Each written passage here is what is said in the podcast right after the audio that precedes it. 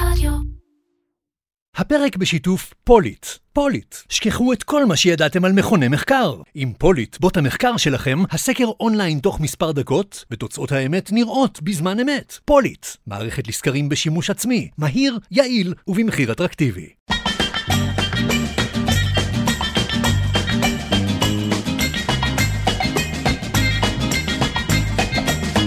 איר קצ'ר, קריאיטיב פודקאסט, עם מרן פחמן. אהלן, עידו מימון. שלום. עידו מימון, עידו מימון, איך אתה רוצה? מימון עם יוד אחת, סלחתי לך אבל. ועידו או עידו? עידו. עידו כן. מימון. כן, מי שקורא לי עידו צריך לשרת איתי בנחל המוצנח, או משהו בסגנון. אה, מה העניינים? כיף שאתה פה. כן, נחמד, רודף אחריך כבר שנים. אני יודע. אה, אתה, אה, חלק מהעניין, תוך כדי הפרק אולי ננסה להבין איך מגדירים אותך, אבל אתה בג- בגדול איש קריאיטיב. כן. אה, היית הרבה שנים, אולי גם עדיין, במשרדים. מה אתה היום? פרילנס? מה אתה? לא, אני עובד בקשת במחלקת הפרומו החביבה פלוס פלוס, ואני עושה עוד קצת פרילנס מדי פעם, ואני כותב את הסדרה שלי ויוצר וכולי וכולי. עוד שנייה אני אכנס טיפה לעומק, אבל בעיקרון הייתי קופירייטר כי זה המקצוע הכי קרוב למה שאני יודע לעשות. כן. אמ, והרבה שנים לקח לי להבין שאני לא קופירייטר. וואלה. שאני, כן, אתה יודע, כמו חד קרן שמנסה להיות סוס ומתחיל להיות לו מיגרנות כי הוא מפספס כן, דבר לא- על זה, כי גם ב copywriting כאילו הגעת לאיזושהי נקודה, לא? אבל נדבר על זה בהמשך. כשנהניתי, אז אה, נשארתי, וכשהפסקתי ליהנות אז הלכתי, וכשנהניתי מדי אז שחררו אותי. היה גבול עדין של הנאה. הגדרה יפה. לא ראית אותי בחיים ממורמר, לא הייתי אף פעם עובד ממורמר. או שהייתי כן. שמח, או שהייתי בדרך החוצה, או שהייתי בדרך פנימה, או שהייתי הייתי כן. סקרן פשוט. אז, אז נדבר על כל, ה... על כל הדבר הזה, כי אתה איש קריאטיב מיוחד, באמת, אני הכרתי אותך ב- ב- במשרדים. אה, אתה עכשיו- לדעתי גם הראשון שניסיתי אז להיכנס לעולם הפרסום בפורום לפני מיליון חמש מאות שנה, שהיה במערות פורומים. פורום של תפוז. כן, אני חושב שפעם ראשונה שרציתי להיות קופירייטר ואמרתי את זה, זה היה שמה, ואתה היית המנהל, אמרתי, תפסיק לעלות לפה חרא. אני אמרתי, לא, אני לא אפסיק. ואכן לא הפסקתי. לא, אבל התברר באיחור נו. שהיה לך אח, עדיין יש לך אח. כן, עדיין יש. שהוא כאילו גם היה, אבל התבלבלתי ביניכם. נכון. הוא התחיל לפניך, והוא היה, והוא היה מעלה דברים אה, כן? פחות. יכול להיות. ועם עם קרדיט ענק, איך קוראים לו? ערן מימון, והוא מלהק ראשי היום, אז הוא בכלל לא בעולם הזה. וואלה. כן, ברשת, אני חושב. אז יכול להיות שהתבלבלתי עם אה, זה, אבל אתה כישרון גדול. תודה רבה, גם הוא כישרון גדול, פשוט הוא פחות עקשן ממני והיה לו שכל מוקדם יותר. להגיד, עזוב אותי מהשטויות האלה. אה, אבל תודה. לא, אבל כישרון גדול, ועבדנו אה, אה, ביחד, ויש הרבה, לדעתי, מהמאזינים שעבדו איתך אה, ביחד.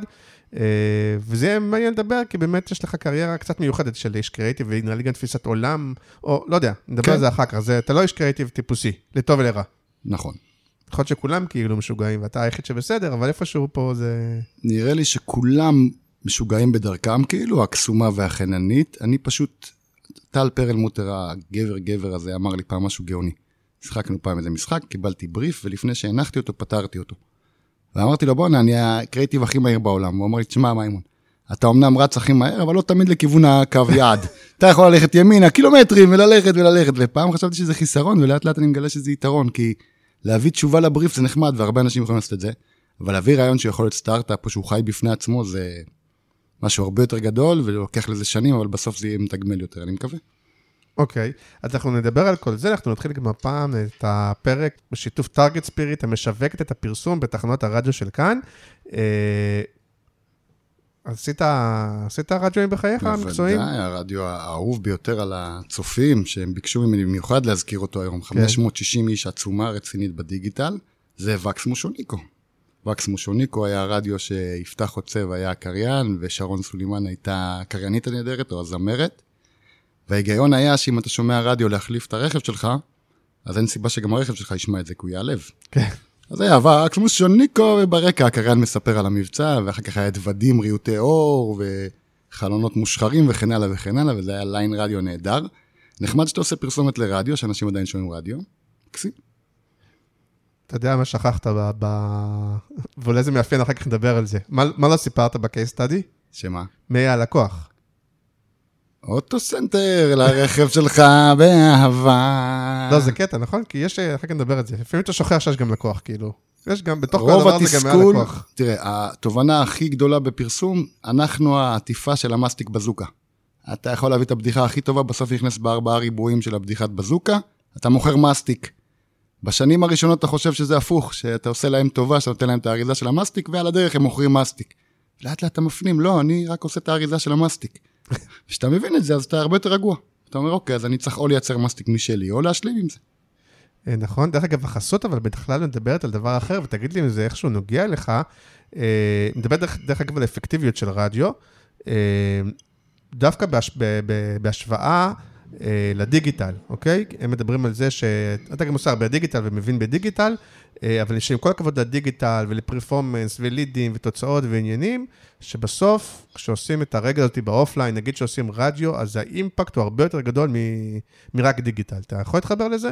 עכשיו אתה תבין למה הקריירה שלי קצת משונה. לא, כי זה שטויות. כי בן אדם, בסדר, בכלים לא הישנים... אני. צוחק, ל- אני צוחק, אני יוצר עניין כדי ליצור לא, סתם, engagement. אתה יכול להגיד מה שאתה רוצה. אני צוחק. אני אומר שכאילו בסוף, כשאתה שומע רדיו, אתה לא יכול כן. להקליק אוטומטית על הדבר עצמו. כן. אתה יכול תודעתית ללכת למשרד ולהגיד חצי חינם, נעם, נעם, נעם, נעם, בסדר, זה חי לך איפשהו בראש. אבל אם זה לא נתמך בשום דבר, אם זה עוד כלי, אז למה להשמיץ את האחרים? כאילו, בוא, נספ... בוא נבין שזה כלי שעובד ביחד. עובד ביחד, על זה הוא מדבר. כן. על, עובד ביחד. תחשוב שעל ה- לאוטו סנטר זה בטח היה גם דיגיטל ובאנרים ואני לא יודע מה וכאלה, אבל ברגע שנוסף התשדיר ברדיו, עם כל האימפקט שהוא עשה, שנכון, אי אפשר ללחוץ עליו, אבל כמה הוא הגדיל והגביר את האפקטיביות של הקמפיין הדיגיטלי, על זה הם מדברים, בדיוק על השיתוף פעולה, לא על אחד על חשבון השני. אז הם אה, מימנו את החסות שלהם ואפשר להתקדם. אז נגיד תודה רבה לטארגט ספיריט, שמסתכלת על המשפך הצרכני כולו, מבינה שלרדיו יש תפקיד משמעותי ביצירת מודעות, היכרות, סקרנות, ומשם המשפך ממשיך אל הדיגיטל, מה שמבטיח לידים איכותיים יותר וזולים יותר. דיגיטל אוהב רדיו עידו, ורדיו זה כאן עם מעל 1.8 מיליון מאזינים ביום בכל הארץ. נשמע תשדיר קצר ונתחיל. החבר'ה מהשיווק כאן. שייכנסו. אהלן! בואו שבו, אנחנו לפני קמפיין חדש, דברו אליי, מה יהיה הפעם ה X factor, ה secret sauce, ה game changer? האמת ש... יש משהו חדש שידליק את הקמפיין הוספנו את הרדיו שיהיה פה מעניין נשדרג את הפרפורמנס, הידיים באוויר כולם זזים עכשיו לפי הקצב של השיר רדיו, אה? סוף סוף בשיווק מקשיבים למנכ"ל. נפרסם ברדיו ונגדל בחיפושים ולשורת הלידים נוסיף עוד אפסים מפרסמים, רוצים לשפר ביצועים? הכירו את חבילות הפרפורמנס החדשות בתחנות הרדיו של כאן. יותר חשיפה, יותר לידים, יותר החזר על ההשקעה. כל איש שיווק יודע. דיגיטל אוהב רדיו, ורדיו זה כאן. טארגט ספיריט, כאן הפרסום עובד. ואיך אתה עושה כסף בימינו? בקושי רב. עכשיו שמענו איך אני עושה כסף, כאילו. אני לא טוב בלעשות כסף. אה, אני לאחרונה גיליתי שרעיונות טובים עושים כסף, והפרויקט שלנו שעוד מעט נדבר עליו בהרחבה, פרחות בחלל, הוא עכשיו, אה, יש לו בערך חצי מיליון שקל להפקה, שזה מדהים. שכאילו, אתה בא זה עם מה פיץ'. שגייסתם כבר, כאילו? כן, זה הסכום שקיבלנו מהקרנות ומהכסף הפרטי שלנו, גם ההשקעה הראשונית. ויש לנו אה, חברת הפקה של בחור שהוא כמו בן דודה מדודה אחרת, חבר ממש טוב, שי ברמלי, שהוא בחור שעשה את כלוב הזהב ועבד בסוני, בפורמטים וכן הלאה וכן כן. הלאה.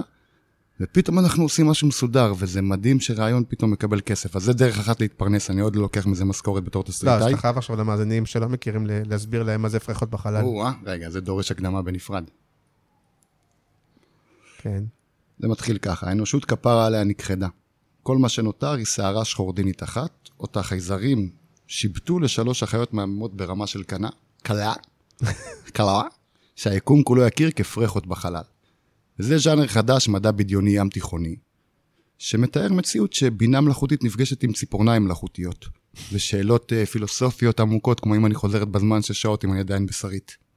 שאלה מעניינת, הרבה עולמות תוכן מעניינים, הכהן הגדול של מאדים, ואחת האחיות שהיא גרושה, לא יכולים להתחתן, וסיפור אהבה. בקיצור, הם מגלות עצמם בחלל. סדרת אנימציה. סדרת אנימציה, שישה פרקים בעונה הראשונה, ועוד שישה פרקים בעונה השנייה. כתובים כבר? העונה הראשונה כתובה וערוכה, ומוכנה להפקה ובדרך, והעונה השנייה כתובה, אבל לא ערוכה עדיין. יש לה מקום עדיין לשיפורים.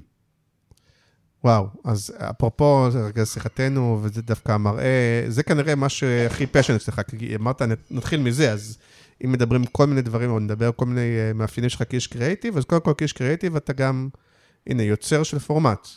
של, של של, תוכן. של סדרה, אני יותר, אני אוהב לחשוב קונספטואלית. אה, כן, כי הנה, סדרה שהצלחת להסביר אותה במשפט וחצי. כן, כי העולם גם נחמד לך, אתה אומר, אוקיי, זה עולם שמעניין אותי, וגם בפיץ' היינו צריכים, אני מוקיר טובה לכל השנות ניסיון שלי בפרסום, כן. שאתה מבין איך לחתוך לעניין ואיך להגיע ישר ממה שמעניין, וכאילו, הרבה מהטכניקות שעבדנו בהן הן שימושיות לאללה ביצירת תוכן. סליחה? ועכשיו אני עובד בקשת ואני לומד גם מהצד השני איך עושים טלוויזיה. וזה, וזה עוד דרך בשבילי, מעבר לעבודה עצמה שהיא כיפית, להגשים את מה שאני רוצה לעשות בסוף, שזה ליצור תוכן בפלטפורמה משלו, שחי בעולם משלו, עם דרך להכניס כסף משלו, וליצור את זה. זה מה שאני מתכנן לפחות. אבל אה, כמו שאני מכיר אותך, אה, יש לך איזו תכונה, גם לי יש אותה קצת, אבל אה, לך יש אותה גם אה, בצורה חזקה יחסית, ממה שאני מכיר, שזה זה תכונה של יזמים הרבה פעמים באמת. של כאילו לדלק על הרעיון, להתחיל את הזה, ואחר כך כשזה מגיע לדיטיילס ולזה וזה וזה, אתה כבר ברון הבא כאילו. וזה נגיד, להבדיל מפרסומת, שבסופו של דבר, חודש-חודשיים הפקת, זה דבר שכאילו דורש הרבה זמן והרבה עבודה והרבה... לא, זה לא, לא קשה לך עם זה? זה קשה מאוד, ואני אספר לך משהו. לפני חמש-שש שנים הייתי בקורס כתיבה קומית או משהו כזה, עם בחור בשם אבי כהן, הבמאי של החרצופים וכן הלאה כן. וכן הלאה. הקורס לא היה משהו כל כך, אבא של מולי שגב. חשוב מאוד לשיחה. כן, name dropping קצת. אני צוחק, כן, אבא של מולי שגב, וגם אבא של אח של מולי שגב, והוא קלט אותי. הוא אמר לי, חביבי, אתה, יש תהליך שנקרא א', ב', ג'. א', להביא רעיון, אין כמוך, אתה המלך בזה, ב', להעמיק טיפה לעומק של הרעיון, אתה מוכן לעמוד בזה. כן. כשאתה מגיע לג', המוח שלך אוטומטית מביא לך א' טוב יותר. כאילו הגאונות שלך נתקלת בגאונות במקום שלך. אחר לגמרי. מרעיון כן. אחר שהוא יותר טוב, שאתה אומר, עזוב הכל אני עושה את זה, עזוב נכון. הכל אני עושה את זה. וברגע שאתה מבין את הכשל הזה שגאונות נכשלת בגלל גאונות אחרת שמתחרה בה, וזה מין מנגנון הגנה פנימי של אנשים שהם עצלנים באופיים כמוני. עצלנים או שמפחדים להיכשל? ומפחדים להצליח. לפני כן. שבע שנים עשיתי סטארט-אפ, התחלתי סטארט-אפ ובאתי ליועץ עסקי והתחלנו לגייס מנכ"ל, והוא אמר לי, תוך 4-5 שנים נצליח. אמרתי לו, מה? הוא אמר לי, תוך 4-5 שנים נצליח. אמרתי, הולך לעזאזל אתה והסטארט-אפ הזה, והלכתי, כאילו, לה, להשקיע כל כך הרבה זמן במשהו, כאילו, מעבר ל... צריך באמת אהבה לזה, צריך לספר סיפור. הפרחות בכלל זה סיפור. זה לא כל... זה כבר הרבה זמן. אני חושב שזה הומצא לפני איזה 7-8 שנים. כן. כאילו, הבדיחה הראשונה שישבתי במרפסת ועישנתי, ופתאום צעקתי, תתה, הלכו לנו מנועי כבידה. ואז המוח שלי אמר, מי, מי אומר את זה? מי צריך מנועי כבידה והוא צועק לטאטה שזה? ואז הוא השלים את זה, הוא אמר, פרחות בחלל. אמרתי, אוקיי, פרחות בחלל, התחלה טובה. ולאט לאט נבנו עוד ועוד בדיחות, שהאמת המחשבה הראשונה לסדרה הייתה רק ליצור טריילרים, בלי פרקים. זה בפרק הבא. בממים כאלה, לא עשית כל זה מיני... ב- בפייסבוק בכל מיני מנועי כבידה, ונשבעת, ונשבעים על צדק, וקרן לייזר, ומפסעות, וכן הלאה וכן זה הלאה. הפריימים, כמו זה קומיקס. כי ברגע שאנשים הבינו גם את העולם של המדע בדיוני ים תיכוני הזה, שזה אגב כן. הגדרה שהומצאה בשביל הגשה לקרן, אה, שמבקשים ממך להתפלסף טיפה, אבל אתה מבין פתאום את התיאוריה שהמצאת, אוקיי, סיפרתי עולם חדש, מגניב, סיפור חדש, אבל יצרתי גם עולם, וזה מוביל אותך גם ביצירת מוזיקה. אתה לא יכול שזה יהיה טם טם טם, אתה צריך שזה יהיה וואי וואי וואי. כן. אתה צריך שהעולמות תוכן יהיה, ואתה צריך למכור אה, בקבוקי מים קדושים בטעמים, ואתה צריך למכור שרוך צניעות אה, יוקרתי, ואתה צריך מזוזה בצורת חללית, או חללית בצורת מזוזה, וכן הלאה וכן הלאה. ואתה יוצר עולם, שאתה אומר, וואלה, אני רוצה לספר את הסיפור הזה. ויש משהו גם אחרי שזכינו בכסף, שלא, אף גוף שידור לא פנה אלינו, ובהתחלה התבאסנו, ואז אתה מבין, בואנה, זה אדיר, אני לא מוגבל לכלום, כאילו, אני יכול ליצור פעם ראשונה מה שאני רוצה ליצור. שאגב, רוב התסכול שלי כאיש קריאיטיב היה שאני נעצר. כלומר, שאני חושב שהרעיונות שלי הם overqualified, שאני אומר, עכשיו הדרונים יעשו תיאטרון באוויר, ונקרא לזה תיאטרון. כולם מסתכלים עליי ואומרים, יש לנו 50 אלף שקל. אז זה יהיה באנר שכתוב עליו תיאטרון. אז כאילו. בגלל זה הייתי יותר מתוסכל בעבר, ועכשיו אני לא. כאילו, בעבודת, ב daily job שלי. כי את היצירתיות אני שם במקום שלי. זה מה שאני יוצר, כאילו. זהו, זה מדהים, כי הצד השני של זה, זה פרומואים, אני מבין נכון, נכון? מה הכוונה? בקשת עושה פרומואים? פרומו, כן. שפרומואים זה לא סתם אינסטנט, זה אפילו לא כמו בפרסום, זה אתה מייצר וזה עולה באותו ערב, נגמר באותו ערב, מחר כבר צריך להביא חדש, כלומר. כן. פרומואים זה הכי כאילו אה, ריגוש מיידי, ו- ולהביא עכשיו לעשות אותו עכשיו, ואז בצד השני יש לך את הפרויקט שהוא כן, אתה מבין שהוא כאילו לטווח ארוך. אבל אני חייב להגיד, א', לגבי הפרומואים, שאני עדיין תלמיד, בדרך כלל בפרסום אני משחק אותה מלך של העולם, בפרומואים אני חדש. אני זה כאילו, כזה שונה? זה לא כזה שונה, אבל החשיבה מאחורה היא שונה, זה לא סטוץ כמו פרסום, זה מערכת יחסים. לכל מערכת או לכל תוכן יש מערכת יחסים עם עם הצופים שלו, כן. אתה צריך לחשוב עליה מעבר לדבר עצמו, גם אם אתה רוצה למכור X, עדיין יש לך להשתכלל את סך השיקולים הכלליים, ואתה צריך לחשוב גם על זה. מעניין, תן דוגמה. לא רוצה, כי אני עדיין לומד, אני לא מבין מספיק. אני באמת, אני, אני יודע שכל מי שמכיר אותי אומר, מה זה, מימון צנוע, מה, הוא לקח משהו? אז א', כן, וב', כן. לא, אז אני אתן דוגמה, נגיד אה, חתונמי כזה. יש אנשים שיש להם מערכת יחסים עם הסדרה. זאת אומרת, המערכת יחסים, אפילו עצם זה שאנחנו קוראים לזה חתונמי, נכון? ולא חתונמי במבט ראשון. כן, אז שם- המערכת יחסים הזאת, אתה אומר, היא לא רק בתוכן של הסדרה, בנו אותה גם באמצעות מערכת פרומואים, ש- שזאת תהיה המערכת יחסים עם הסדרה הספציפית הזאת, לזה אתה מדבר? גם ומעבר לזה, אם בעונה שעברה אנשים הרגישו שזה טיפה התארך להם, אז יכול להיות שאסטרטגית הם החליטו לקצר את העונה או להדק אותה, ואם אנשים הרגישו שהפרומים הבטיחו הרבה הבטחות שהם היו באוויר והם לא פגעו במציאות, ואיבדו קצת אימון, אז הפרומים יחזרו להיות יותר מהודקים ויותר כאילו אותנטיים. וכן הלאה וכן הלאה, זה תהליכים שאני רק מתחיל להבין. אני חשבתי בהתחלה שזה לבוא, לקחת משהו שהוא מעניין בחלקו ולמצוא ממנו את החלקים המעניינים. פתאום אני מבין שלא, שיש לי עוד, כאילו, אתה יודע, אני שם שמונה חודשים, תלמיד, יש לי שנה ללמוד, אחר כך אני אתחיל לדבר על זה חופשי. נזכרתי שפעם קראו לי ב... אה, מה זה קראו לי? האמת היא שאני, זה היה ממש ממש מזמן, שגם קצת רדפתי אחרי קשת אה, לכתוב להם פרומואים, ו... ואז יום אחד קראו לי, כאילו, נותנים לך כאילו קלטת, זה היה אז. אה, לא, כבר היה DVD אני מניח, כן? אה, ואמרתי, אה, זה היה, זה, אמרתי מגניב, ועבדתי באותו מס... זמן באיזה משרד, אני לא אגיד איזה, ואז אמרתי להם, אני לא זוכר, היה איזה האטה בעבודה או חג, אמרתי להם, תקשיבו, אני לוקח כמה ימים חופש, כי אני כותב איזה פרומו לקשת, וכאילו, אל תשלמו על הימים האלה. ואז הם אמרו לי, תגיד, אתה מפגר? אנחנו משרד פרסום של תלעד. עכשיו, זה כאילו, זה לא שאני עד כדי ככה הייתי מפגר, אלא זה כאילו ש... אה, זה באותה תקופה, זה כאילו היה מין לקוח על הקיר כזה. כאילו לא עשינו, אף פעם לא עשינו שום דבר לתלעד. אבל. כאילו זה היה מין, אוקיי, אתה הולך דרך עכשיו ללקוח, כאילו, איזה מין... מזל שלך שלא הלכת, כי תלעד באמת שלטו, שולטים היום על הטלוויזיה העולמית, ואיפה היית היום? אתה מסתבך עם תלעד? אה, לגמרי. אז אתה נהנה לעשות פרומים? כן, אני חושב שזה עבודה מעניינת. עושים את זה יחד עם עם במאי, נכון? כן, יושבים עובד? במאי, רואים את הפרק, או מה שזה לא יהיה, בוחרים כן. את הסיפור שמוביל, רואים מה האסטרטגיה שאנחנו תומכים בסיפור הזה, ומתחילים לפקס אותו. זאת אומרת, אני, התפקיד שלי לכתוב קארדים, את הכתוביות בין לבין, או בכלל לבנות את המבנה של הפרומו, והעורך ואני מוציאים goodies מהפרק ומחברים סיפור. וזה ה basic של העבודה.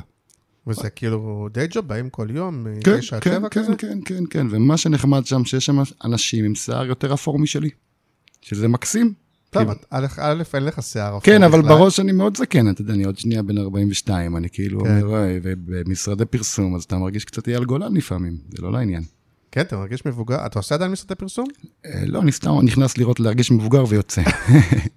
אה, לא, אני עושה פרילנס מדי פעם בסוף השבוע וביום החופשי שלי וכאלה, אבל בקטנה. כאילו, אה, יש לי כמה לקוחות, הייתה גם תקופה שהרמתי את הפלטפורמה שהייתה סופר מגניבה, אה, שנשארו לי, והן גם חברות גדולות, עבדתי קצת עם מייקרוסופט וטיפה עם עוד כל מיני חבר'ה, וזה, קצת העליתי את התמחיר, את התמחור, זה עכשיו אלף שקל לשעה, אבל עדיין עובד המודל הזה, של להפציץ מהר כאילו.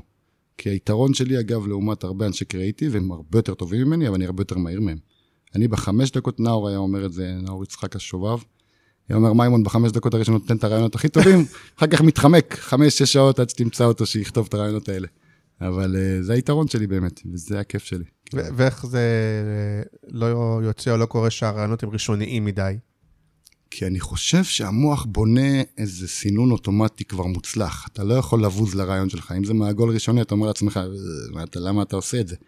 ואם זה כבר רחוק מדי, שזה אגב המחלה שלי, אני הולך לפעמים רחוק מדי, כן. אז אתה חוזר טיפה אחורה ורואה מה ההיגיון, אבל אה, לא יודע, זה כישרון, אני חושב מהר, כאילו המוח שלי כבר אוהב את זה. אני כאילו רואה את ההיגיון שבדבר עצמו, נגיד היה אז מעדן, אה, חבל שלא עשו את הקונספט הזה, אבל היה מעדן דיאט. כן. הצעתי סרטון שרואים מישהו בא לקחת את המעדן ונותן לעצמו פליק על היד, ואז יש לו עוד יד שנותנת לעצמו עוד פליק על היד שנתנה יד. כן. ואומר, אתה תכעס על עצמך שכעסת על עצמך. זה הגיוני בעיניי, זה כאילו אה, כן. טיפשי, אבל הגיוני, אז המוח שלי עובד בשיטה הזאת. בדברים הנורמטיביים לוקח לו יותר זמן להבין איך ביטוח לאומי עובד וכל הדברים האלה. אה, אבל בזה הוא טוב. בחיים שגדולים, כאילו. מה זה? מה זה ביטוח לאומי? כאילו, כן, אני חושב? שהבוסים הכי טובים שהיו לי הבינו שאני חצי מטומטם. כאילו, עידו בן דור השועל הזה החמוד, ועמי אלוש, וטל פרלמוטר, הבינו שאני לא בסדר, שאני לא יודע להגיע בזמן, שאני לא יודע להגיע לפגישות.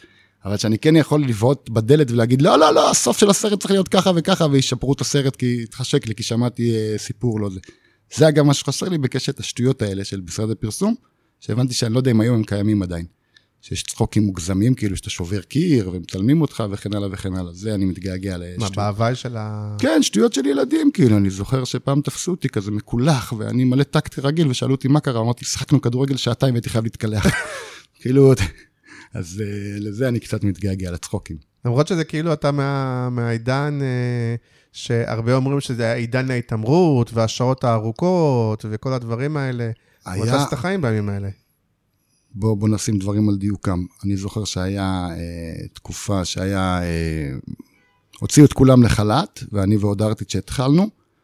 חשבנו, וואי, מה יהיה איתנו וזה, אמרו, טוב, לא נוציא אתכם לחל"ת, אבל כן נשאיר אתכם על 5,000 שקל עוד חמישה חודשים.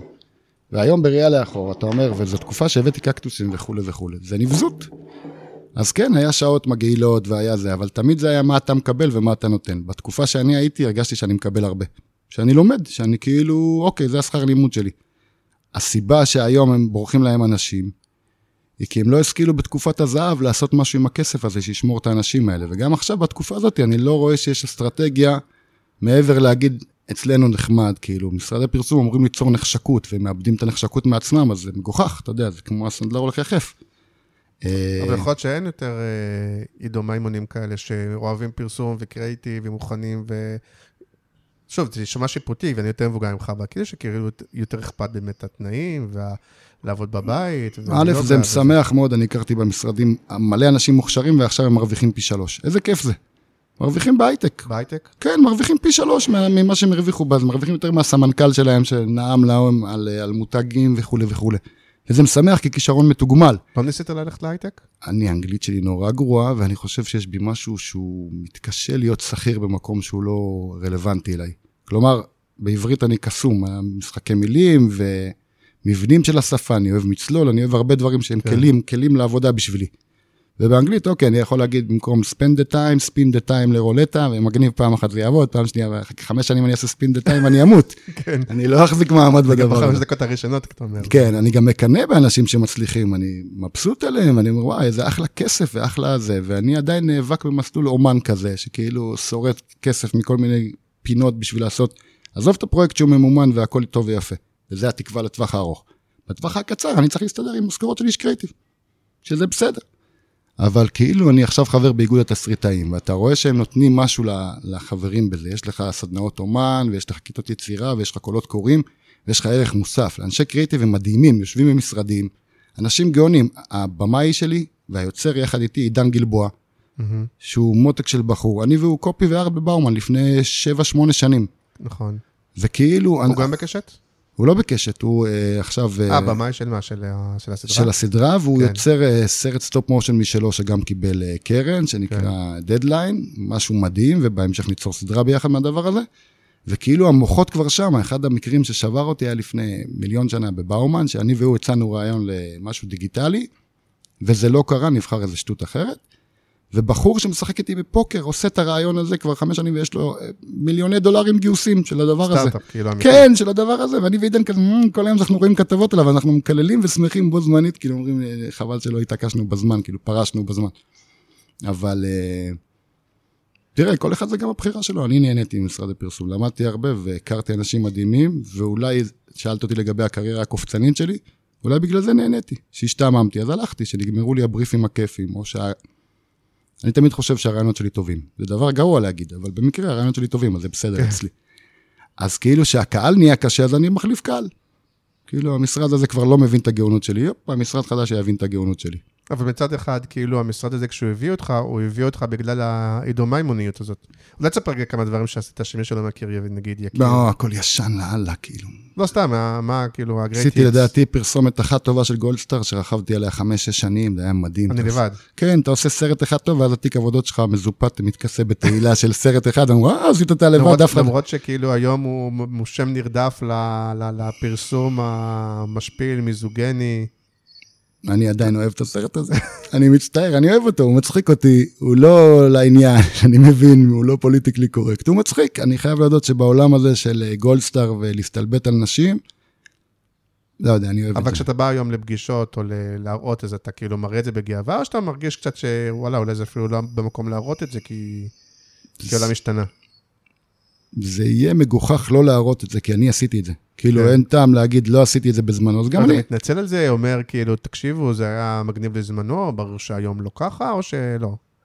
א', אני לא חושב שקרתה לי בזמן האחרון סיטואציה, הכל כבר מגורען בסרטים האלה, זה נראה כזה. זה ב', אם זה יקרה, אני עדיין אה, אהיה גאה בסרט הזה.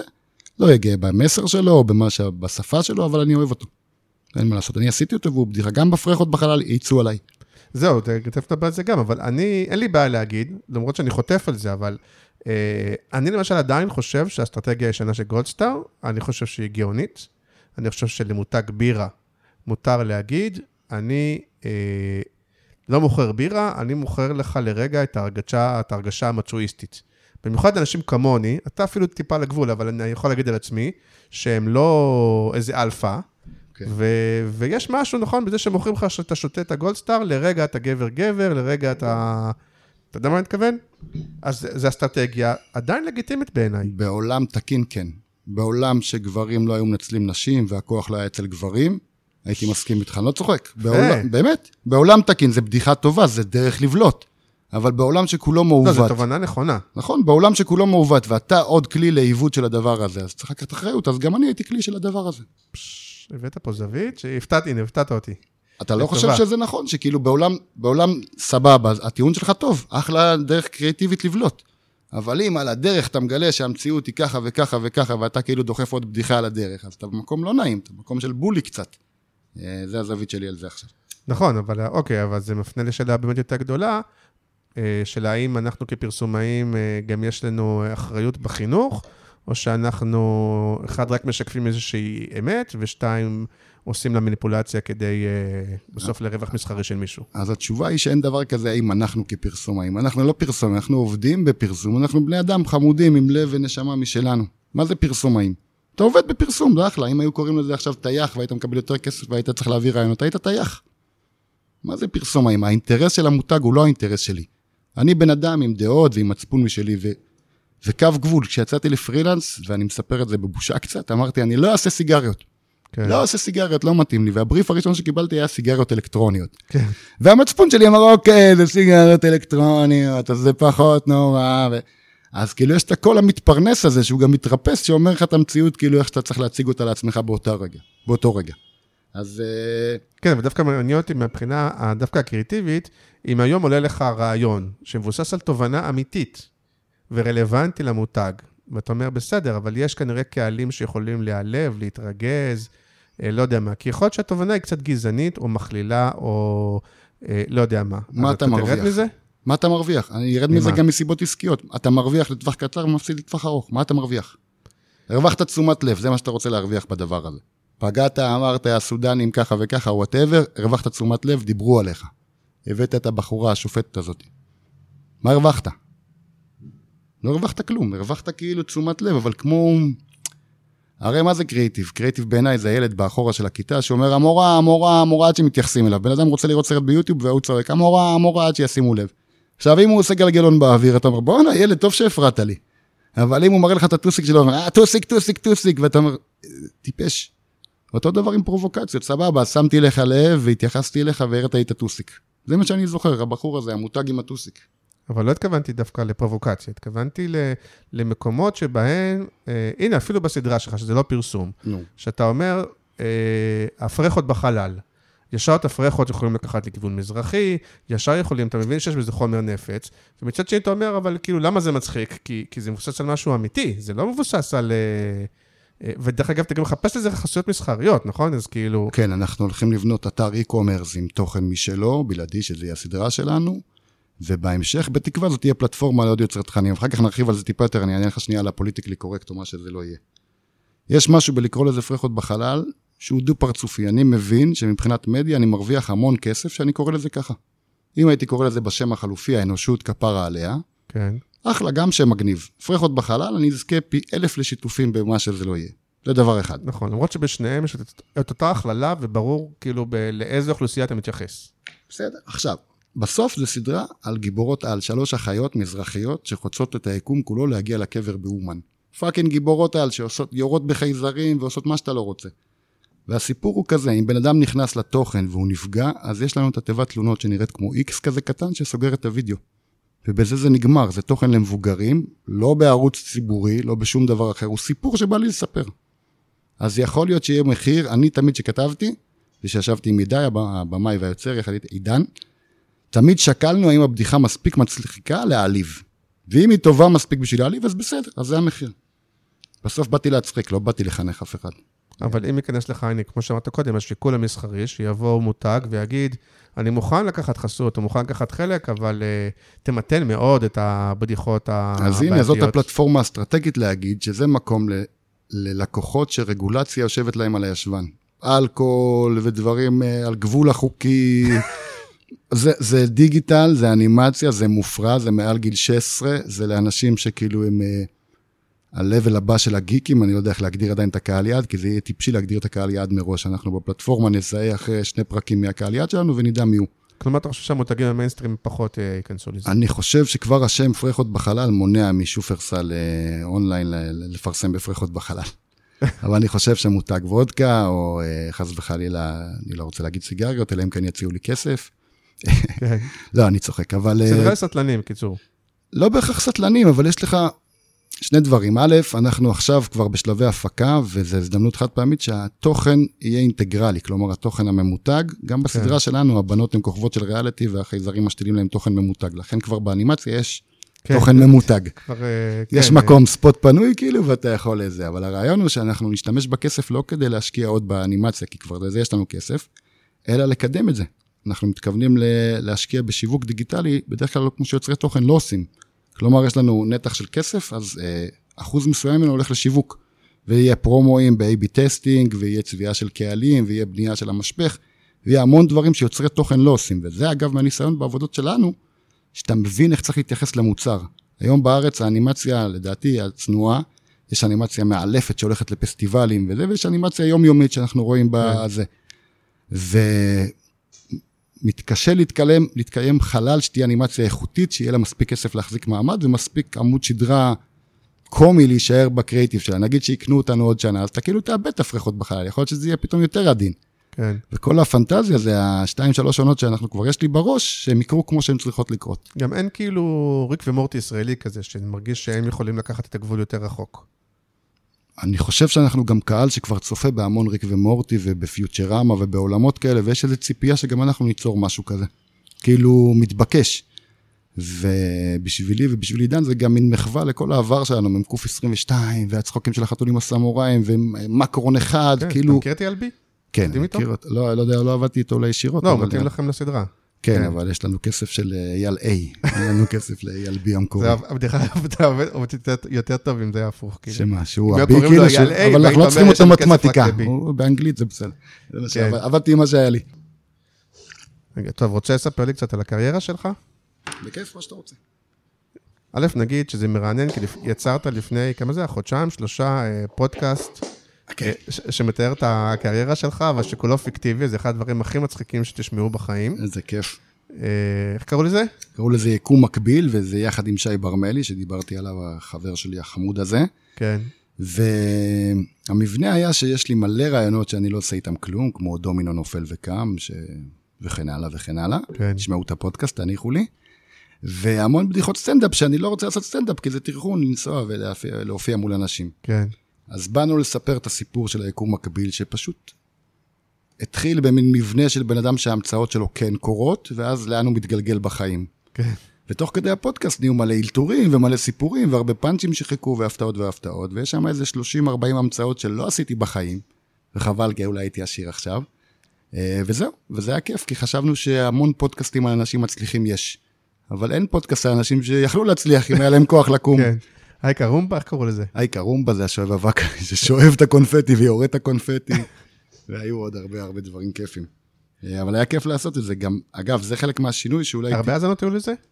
הגענו ל-1200 בתוך שבוע, ואז הנחנו לזה. כאילו, זה היה כיף לעשות את זה. חשבנו שנמשיך, אבל... אה, תבדוק, זה מטפס. כן, למי אכפת? בטוח. עושים כסף מפודקאסטים. נראה לי שזה שווה. זה בדיוק כמו סטנדאפ, אתה אומר, אה, זה מגניב, אני אעשה את זה פעם, פעמיים, ואז אתה אומר, כמה מאמץ. כמה כסף יוצא מזה? Mm, אני אחשוב על זה שוב. זה ההיגיון של זה. אה, אתה יודע, בסטנדאפ יש כאלה שעושים הרבה כסף. מי אלה? תוך כמה שנים לקח להם, וכמה הם התרוצצו במועדונים חשוכים. אני זוכר שבאתי בתל אביב לאיזה מועדון ליד מלכות דרג כאילו, והם נזפו בי שאיחרתי. סטנדאפיסטים אה, אה, הטיפו לי מוסר על נהלי עבודה. ושם זה שבר אותי, אמרתי, אתם פה עשר שנים, לא הגעתם לשום מקום, אל תגידו לי להגיע בזמן, זה לא מוביל לשום מקום. וזהו, ויש דברים שהם מצחיקים מעצם הקיום, ושאנשים לא רואים אותם, אז זה כבר מצחיק אותי יותר. אבל אוקיי, אז בוא נספר רגע, וזה באמת דומה קצת למסלול של הקריירה שלך, כאילו... תספר רגע את- המסלול האמיתי. אמ, כשסיימתי, השתחררתי מהצבא, חשבתי שצריך תואר ראשון בשביל לעבוד בפרסום, כן. והלכתי לעזאזל והשלמתי בגרויות שנתיים שלמות, ואז הלכתי ועשיתי תואר איפה ראשון. גדלת? במעגלים, מושב מעגלים, בדרום. עכשיו זה נקרא עוטף עזה, אבל אוקיי. זה אזור כיפי לאללה. ולמדתי בספיר, ואחרי שסיימתי אמרו לי, לא, לא, יש דבר כזה קורס קופי. אז הלכתי ולקחתי 17,000 שקל מהבנק, והלכתי לתרצה גרנות, ועשיתי כן. מבחן קבלה, ואז בריאיון הם לא רצו לקבל אותי, כי התחכמתי מדי, שזה מצחיק במבחן קופי. כן. אחר כך כן קיבלו אותי, ואחרי שלושה חודשים היה יום קריאיטיב נולד במקן. עשו בקולנוע אירוע כיפי כזה, שמו איזה 40 איש. לדעתי הייתי בזה אפילו. הייתה רות גונזלס שלנו, אז אתה עם מספרים. אני זוכר משהו כזה, אבל אני לא זוכר אם זה משהו ששמעתי או משהו שהשתתפתי. אוקיי. בקיצור, זה היה קרקס כיפי מאוד, שמו אותנו בקולנוע של מקן, איזה 40 איש, ונתנו לנו להתחרות ב live כזה, איזה חצי יום, עם משימות קריאיטיביות. ובסוף היום התקבלנו אני ועוד ארטית סופר חמודה, דנה, והתחלנו לעבוד במקן. ואז היה כיף לאללה. היה לי את עידו בן דור שהוא... זה קטע שאתה מבין שהיום אף אחד לא יבוא למין יום שבו עושים חושב את שאתה טועה. טסטים לזה. אני חושב שהפוך, שאנשים מחפשים דווקא את העולם הזה ולא את הפורמליקה של קורות חיים ולינקדין. למה באתי לראיון פה? אין לי כוח לכתוב לינקדין. הנה, הנה הלינקדין. אוקיי. אבל זה קטע גם בלימודים, ועוד פעם, תכף נראה אם- ההרגשה שלי מבחוץ זה נכונה, אבל גם עם העניין הזה שבהתחלה לא קיבלו אותך, ואז כן, לא רק זה, התחלתי, אתה יודע מה? ואז התחלתי היית לפני בין כן. הראשונים שהתקבלו למ- למקן, שזה כאילו שכחתי נחשב. בכלל, זה לא התחיל ככה, זה התחיל בזה שהיה את התחרות בבלוג של שלמור, אתה זוכר לפני מיליון שנה?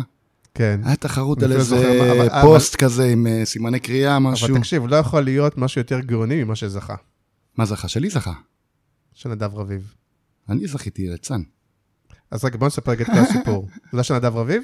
לא. נגיד, נגיד רגע את כל הסיפור. היה סיפור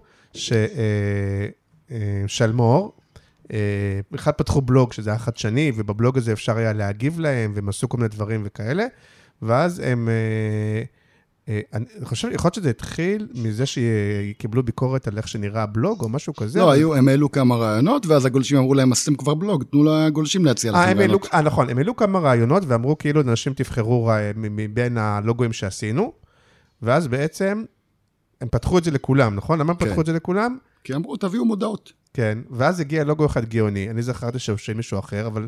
אה, רגע, תגיד לי רגע על זה. ש- שלושה כי- סימני קריאה, והאחד. ואחד. כן, שלי. זה שלך? כן. ואז כאילו התלהבתי, כי אמרו לי בשלמור, בוא לראיון, וזה, ואמרתי, היי, עכשיו, מה שהיה מגניב בזה. זה שכאילו זה מין...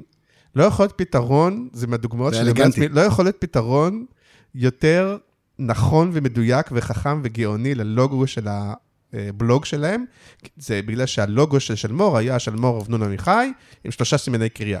אז פשוט מה שעידו עשה, זה הוסיף את האחד, כמו ש... מה שנקרא- כשהאינטרנט התחיל, זה היה כן. מקובל, האינטרנט. אנשים היו לוחצים על אחד במקום סימן קריאה, איך הם כן. היו אז מעזים. כאילו, אין, אתה מבין מה מתכוון? אין פתרון יותר גאוני כן, וגם. עשר שניות, כאילו שאתה רואה את הברי ואתה אומר. אז כן. זהו. אז זה היה מגניב, ואז כאילו התלהבתי לפני הקורס קופי, אמרתי, אני לא צריך קורס קופי, אלא אני אלך לראיון בשלמור, והלכתי וגמגמתי שם מול גדעון עמיחי החמוד הזה, וגמגמתי מול יורם החמוד הזה, וכשלתי פצצות, ואז ניסיתי להתקבל למקן, דיגיטל, ולא הצלחתי, ואז חודשיים אחרי בדבר הזה. אחרי שהתחלתי את הלימודים, התחיל הדבר הזה, ואז הלימודים היו מיותרים למעשה. באמת? כי אחרי שלושה חודשים התקבלתי למקן, אתה לומד בשבוע את מה שאתה אוקיי. לומד ב- בחודשים של לימודי קופי. וכמה זמן היית שם? לא בעטו בך די בהתחלה? איפה? במקן? מה פתאום, הייתה לי שנה מדהימה. עשיתי את הגולדסטאר הזה, עשיתי את נובה, עשיתי יס, עשיתי סרטים ענקיים. הסיבה שלא ידעתי לכתוב חמש שנים אחרי, כי התחלתי בסרטים גדולים. באמת, קופי קטן, אה, היה לי חברים שהיו עוזרים לי, יפתח שריגה, שועל החמוד הזה. עד היום, הוא מתקן אותי בפייסבוק, הוא רגיל לתקן אותי בעברית, הוא אומר לי, לא כותבים פסיק פה, לא כותבים נקודה פה. אה, אז הייתה שנה מדהימה. אבל זה היה רק שנה. הייתה שנה, כי כשבאתי לבקש העלאה מהשכר מינימום העלוב הזה, אז אמרו לי, מה כבר עשית? אמרתי, הלכתי, הדפסתי את כל מה שעשיתי, ואז הסתבר שעוד משרדים רוצים לדעת מה עשיתי. והלכתי למשרד אחר, הלכתי לאדלר, שהיה נחמד מאוד, אבל אה, נתנו לי לעשות פלאפון, ופלאפון זו הייתה שפה גאונית, אבל לא אני המצאתי אותה, ולא נהניתי לעשות אותה כן. כאילו אחרי. ואז עברתי לבאומן, ואז עברתי... רגע, לב- אבל מה שמשותף, מה שמעניין אותי זה פחות הזה, זה מה שמשותף, וזה, כי מתישהו שמת לב לזה, ש...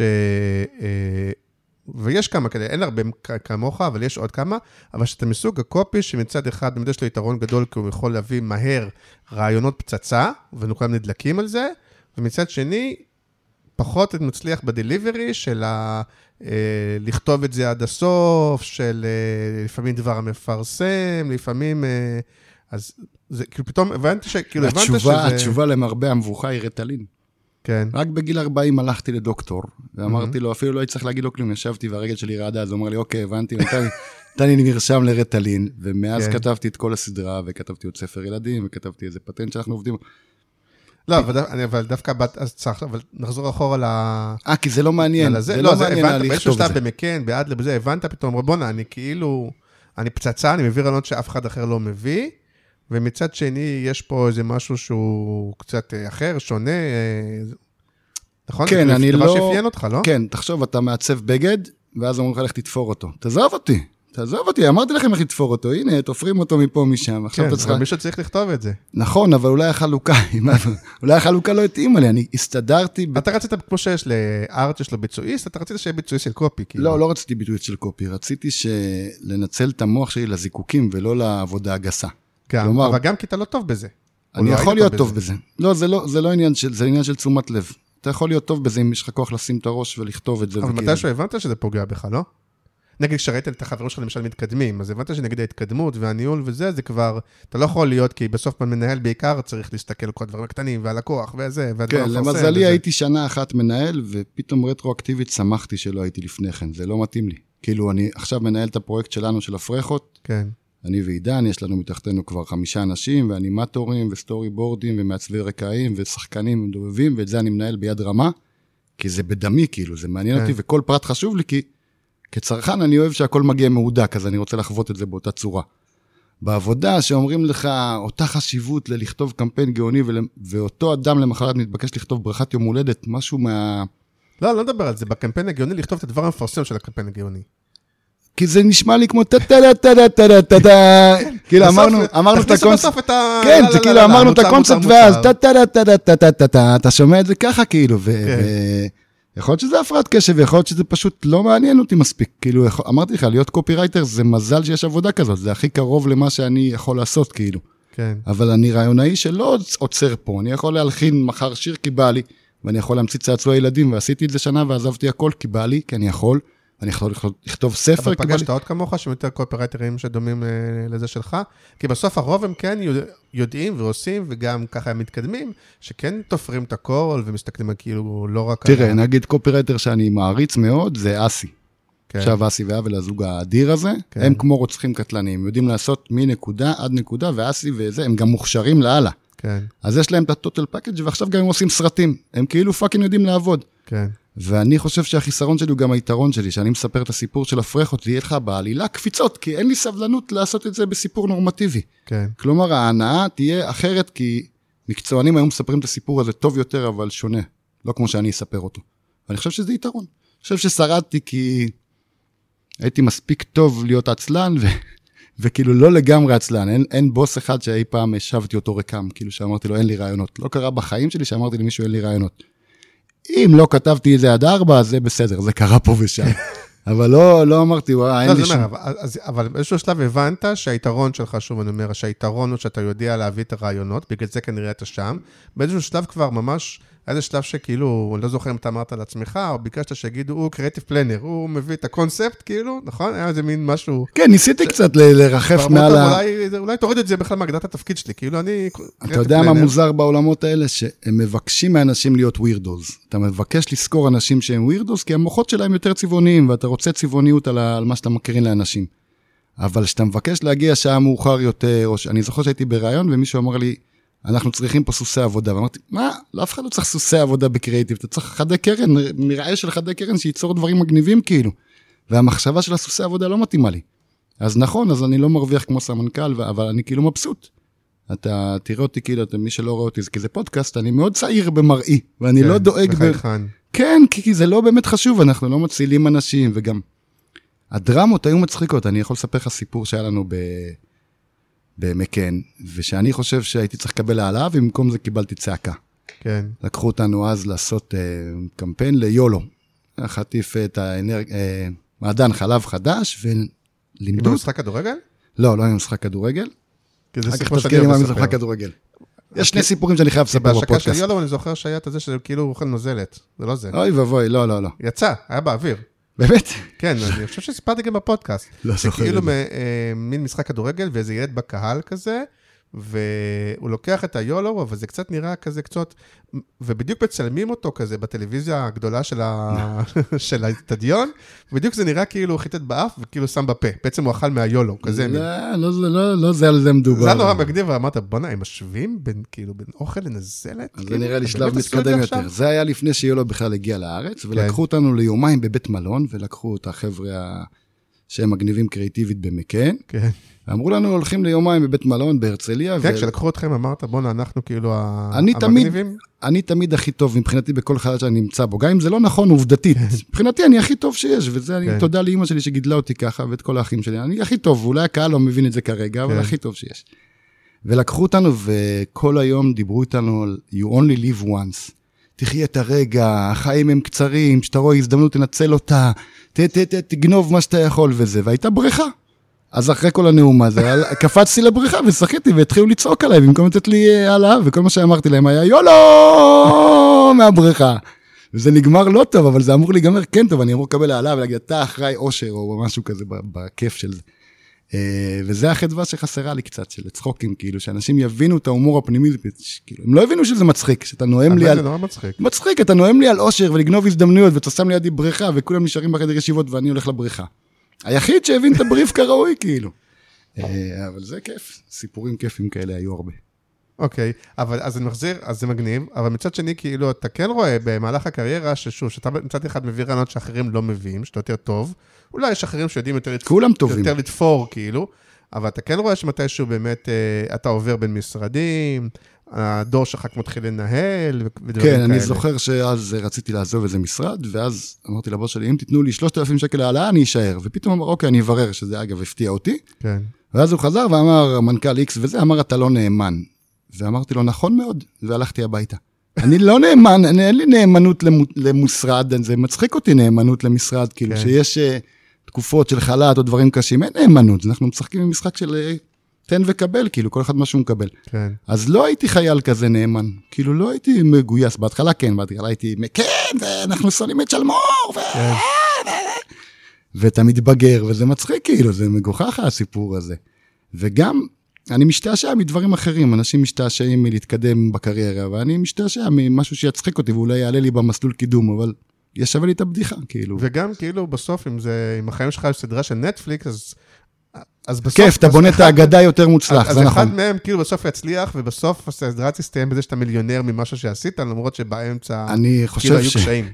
הביוגרפיה, האוטוביוגרפיה צריכה להיות עלייתו ונפילתו ועלייתו של עידו מימון, כי אני בטוח גם מתרסק שוב, כי זה חלק מהאופי שלי, להתרסק כן. עם נוצות אה, בוערות, כי זה כיף.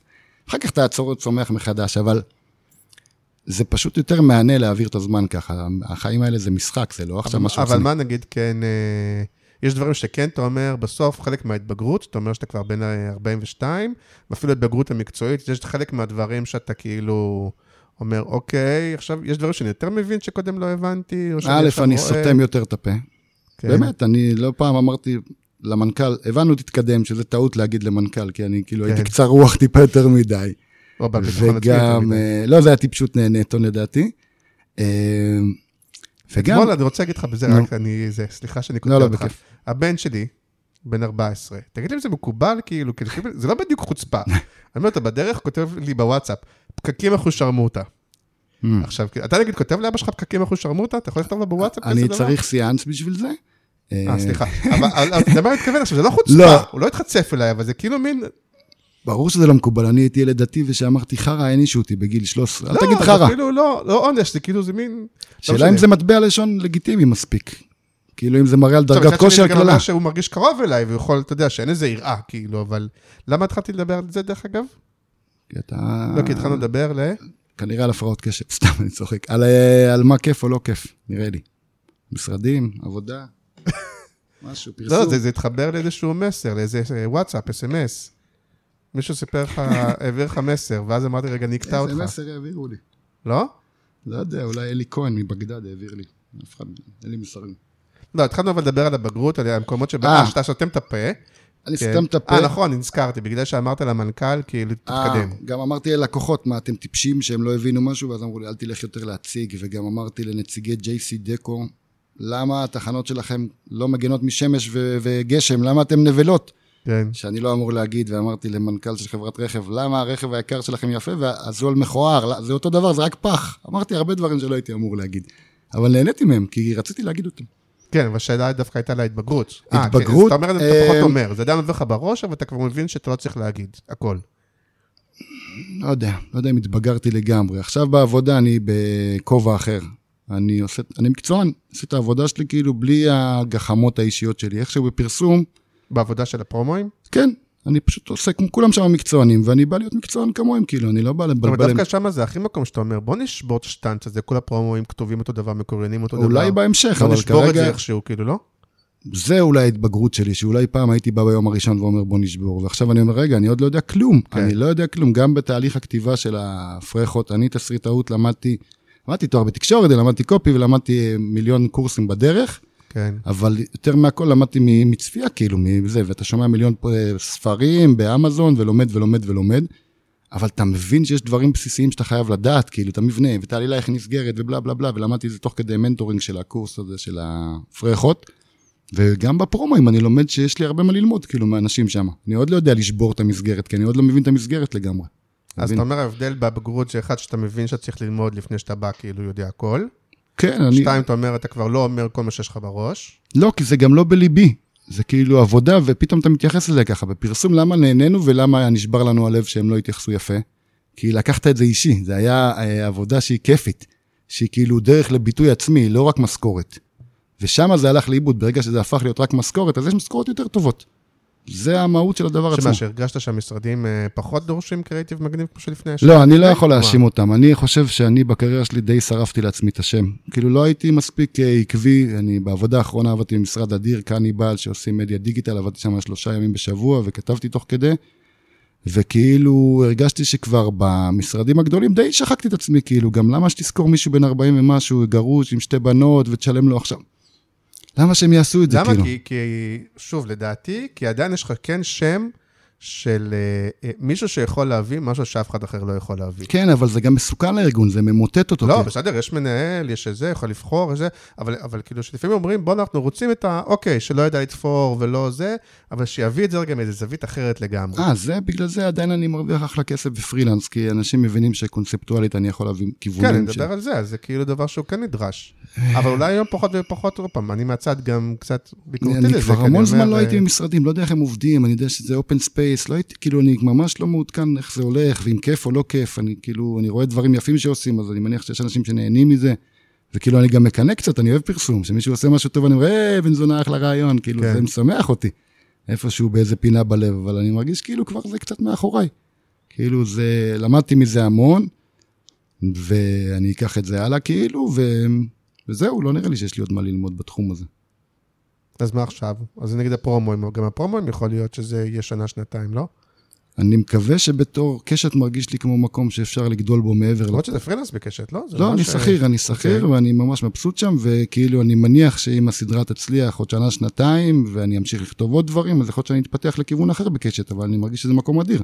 שכאילו, אה, הוא לא דבר אחד עושה. אה, הם מכירים גם מיכולות התוכן שלך? לא, לא מכירים אותי בכלל, אני באמת, אני החמוד מהפרומו, אני אף אחד לא יודע שאני הייתי פרסומאי טוב, לא משנה. כאילו, זה, אני ילד נחמד שמסתובב שם במסדרונות ועושה את העבודה שלו, כאילו, ולומד את זה. למה, יש שם עכשיו כמה בפרסום.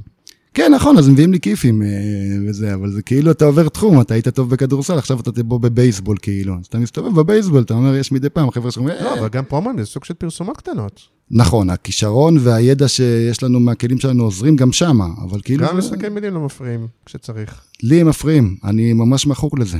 אני כאילו, אני זוכר בקניבל שעשינו את כשר להאמין לרולדין. כן.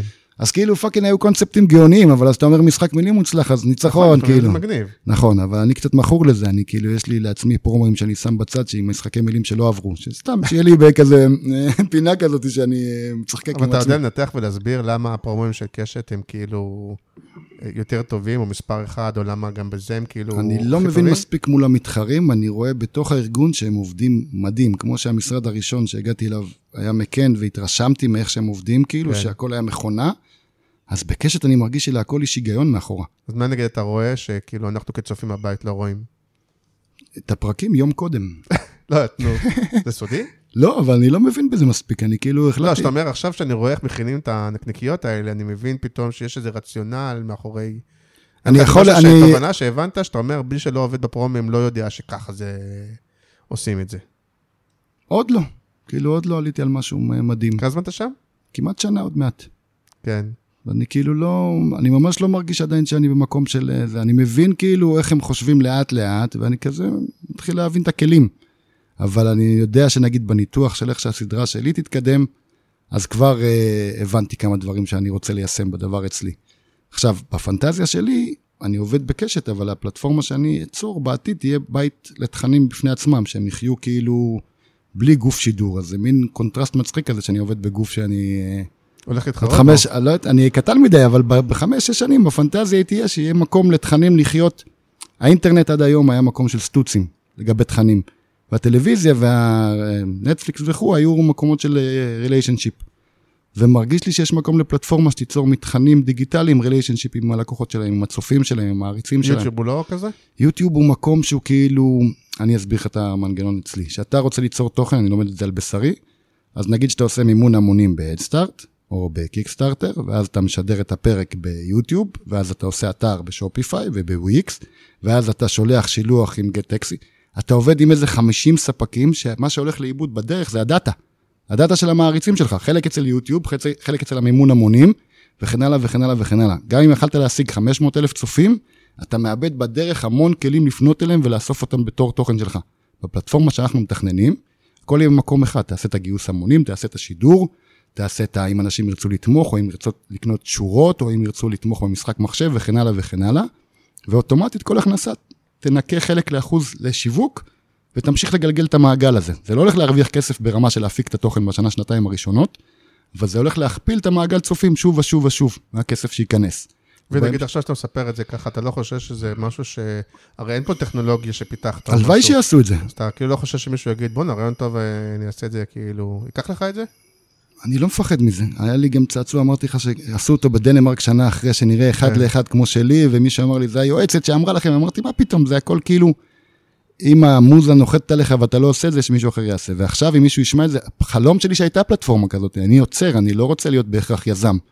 אני פתאום רואה צורך בליצור כמו וויקס לתוכן, אם אני עושה סדרה כמו משפחת שוורץ, ואני מכניס אותה לתוך הפלטפורמה הזאת, אז אוטומטית זה יוצר לי חולצות ו-NFT ובאנרים דיגיטליים והכוונה לווייז ומיליון מיליון merchandise ומיליון שכל ומנגנון שהתוכן ימשיך לממן את עצמו.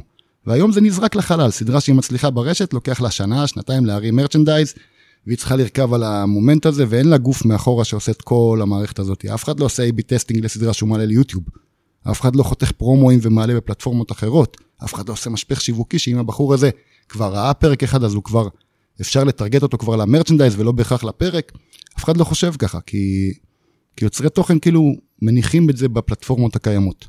זו טעות בעיניי.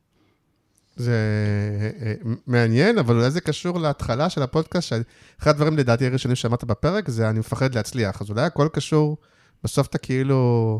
הנה, נגיד נשמע מדהים, לך. תרים את זה, לך תעשה מלא כסף, לך, אתה אומר, לא, אני אספר את זה ככה, ו... א', זאת הזדמנות מדהימה שאם מישהו שרוצה לעשות את זה, אז הוא אומר, כן. הנה, הנה מוח שכבר חולם לעשות את זה, ויש לו את הסחורה הכי מגניבה בעיניי, הפלטפורמה עם האפייה, והפרחות בחלל זה הבגט הכי בן זונה שאי פעם ניתן בחיים שלך. זה דרך לשגר את הדבר הזה, את המחשבה הזאת. אז נגיד שהוא ייקח את הרעיון, אז עכשיו הוא צריך למצוא תכנים מדהימים, שיהיו קונספטואליים, שיחזיקו לאורך זמן. יש המון מחשבה מאחורה שאפשר לגנוב את הבסיס שלה. אבל המוח האמיתי יושב מולך כאילו, ואומר, אוקיי, זו הזדמנות, מי שרוצה שיבוא.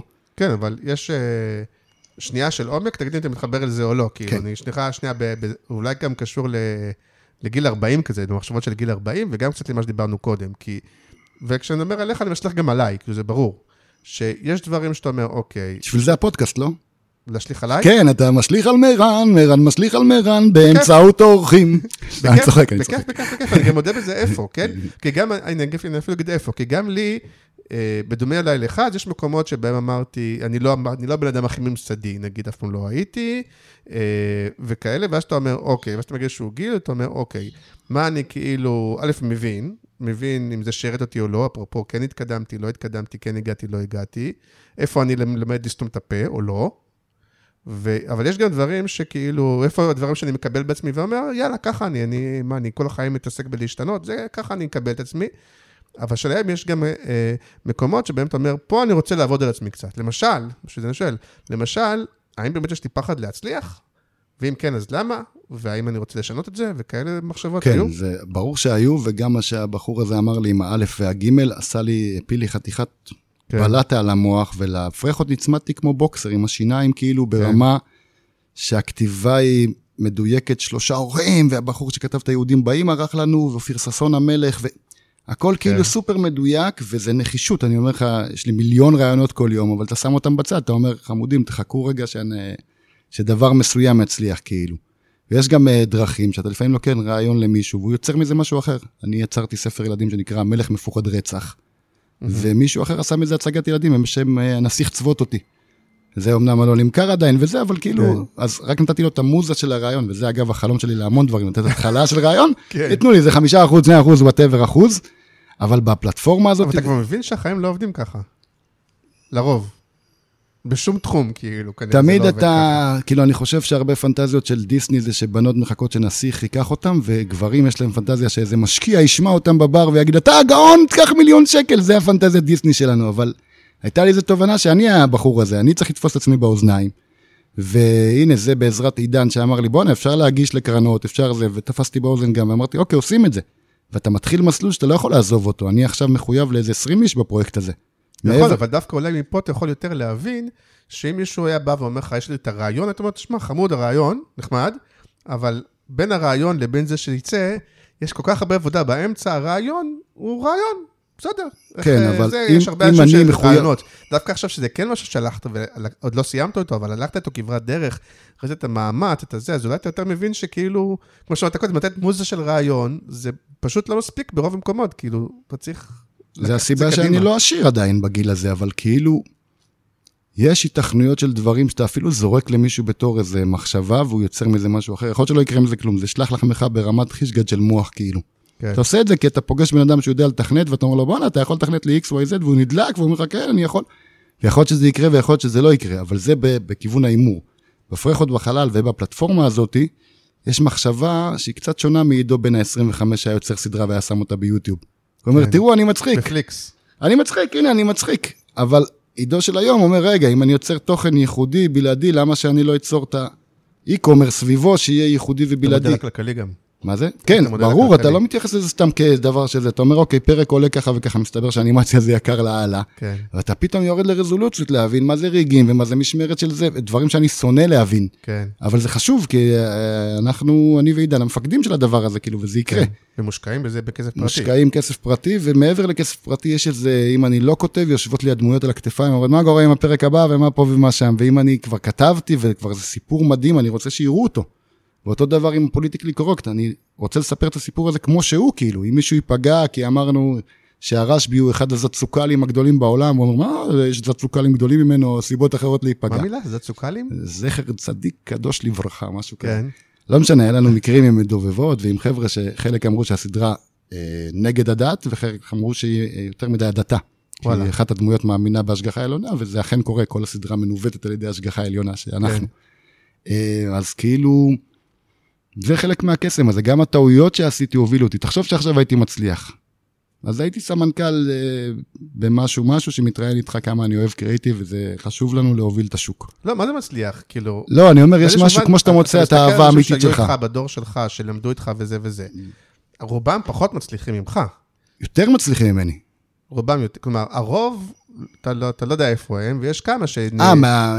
נגיד מאלה? שהתחילו איתך, מאלה שהיו ב... לא, שנגיד בקורס של תרצה, או מאלה שהתחילו איתך את הקריירה, הרוב... זה נשרו- גם, אגב, ת- נפלו, ת- ב... נפלו בדרך, הרוב לא, נכון, בסוף נשאר... אה, בגיל 42 התובנה היא שהרוב הבינו נכון יותר מה טוב להם מוקדם יותר. אתה חושב? כן, אני חושב שאם בן אדם מבין בגיל 26 שהוא לא, זה לא משאת נפשו, שהוא לא מספיק חד, הכי נורא זה לראות אנשים שהם לא טובים וממשיכים. נכון. זה הכי מבאס אותי, כשאנשים כאילו, אתה רוצה לתת לו, אחי, כאילו, שחרר אותך מהמקצוע הזה. כן. ופתאום אתה מבין שאלה שאני פוגש אותם עדיין בפייסבוק, בעבודות המגניבות שלהם, כל אחד עושה משהו אחר מגניב. אתה אומר, אחלה, אחלה מסלול הם בחרו. אני כאילו שמח, כי העבודה לפני הקריאיטיב הייתה הבטחה. אה, אני לא אוהב להיות מאבטח, מאב- קריאיטיב זה כיף. אז ברור. כאילו, אז אני לא, פעם בהתחלה הייתי מזלזל, אה, אני עובד במקן, והם לא, עדיין זובי אבל- זובי, אבל אבל שוב, הרוב. היו פחות טובים ממך. הרוב פחות... אה, כן, זה אה, גיפטד כזה, זה מתת, אתה- אתה טוב בזה. כי אתה ילד אחר כזה, אני גם כשהייתי ילד דתי, לא הייתי מתפלל, הייתי קורא את כל הספרים בספרייה. אז המוח שלך אוהב לספר סיפורים, והמוח שלך אוהב אה, דברים שמלמדים אותך בקורס קופי של הלחמה והיפוך, זה בא לך אוטומטי, כי דברים מצחיקים אותך. כן. אה, רגע, אני אקנח תו, ואז אני אספר סיפור אחד שאני רוצה לספר. אבל אוקיי, אבל באמת, אבל היום כשבאמת אה, קוראים לך, וברור לך שאתה מגיע כמין אה, כוכב כזה, פרילנס שבא... אה. פרילנס זה משחק אחר לגמרי, פרילנס מקבלים ממני מאופיין עד רמת הכפתור. לא, אני כאילו. אומר, עצם זה שקוראים לך וזה, אז אני אומר, זה כאילו, זה, אתה כן בין הכוכבים המצליחים, אנשי קריאיטיב הזה ב... כן, אני איש קריאיטיב זה טוב, לא אני לא עובד טוב. לא מצליח. שוב, זה. תמיד, זה אתה מסתכל, גם לי יש את זה, אפרופו בהשלכה.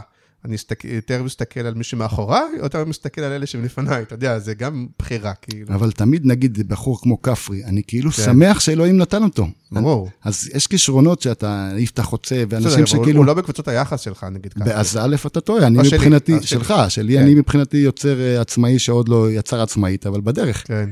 אבל אני אומר, גם יפתח חוצב, גם אסי וזה, אני שמח אתה ש... יודע לערוך דרך אגב? לערוך פיזית לא, לא יודע לערוך. תראה איזה קידום אני הולך לעשות פה, שים לב מה זה שים לב, קידום טן טן אה, טן. טן. אנחנו פותחים בקרוב את קורס המייקרים של קריאיטיב פורס. חלום של שלי. קריאיטיב פרסט, שמדובר בסופו של דבר בקורס, שעוד פעם זה התחיל ממני, אה, שבו אה, לא לומדים קונספטים וזה, זה אנשים מנוסים, רק לומדים באמת את התוכנות. גם פוטושופ אילוסטרייטור, ופרמייר, ו... עוד דברים של מחשוב. אה? ואפטר. ואפטר כמובן. ואחר כך בעריכה צריך לצמצם את תוסיף. את המילה גג, ואפטר גג. ואפטר גג. לא, אז נגיד, אתה מבין? זה קורס של, אה, אגב, ב-ACC.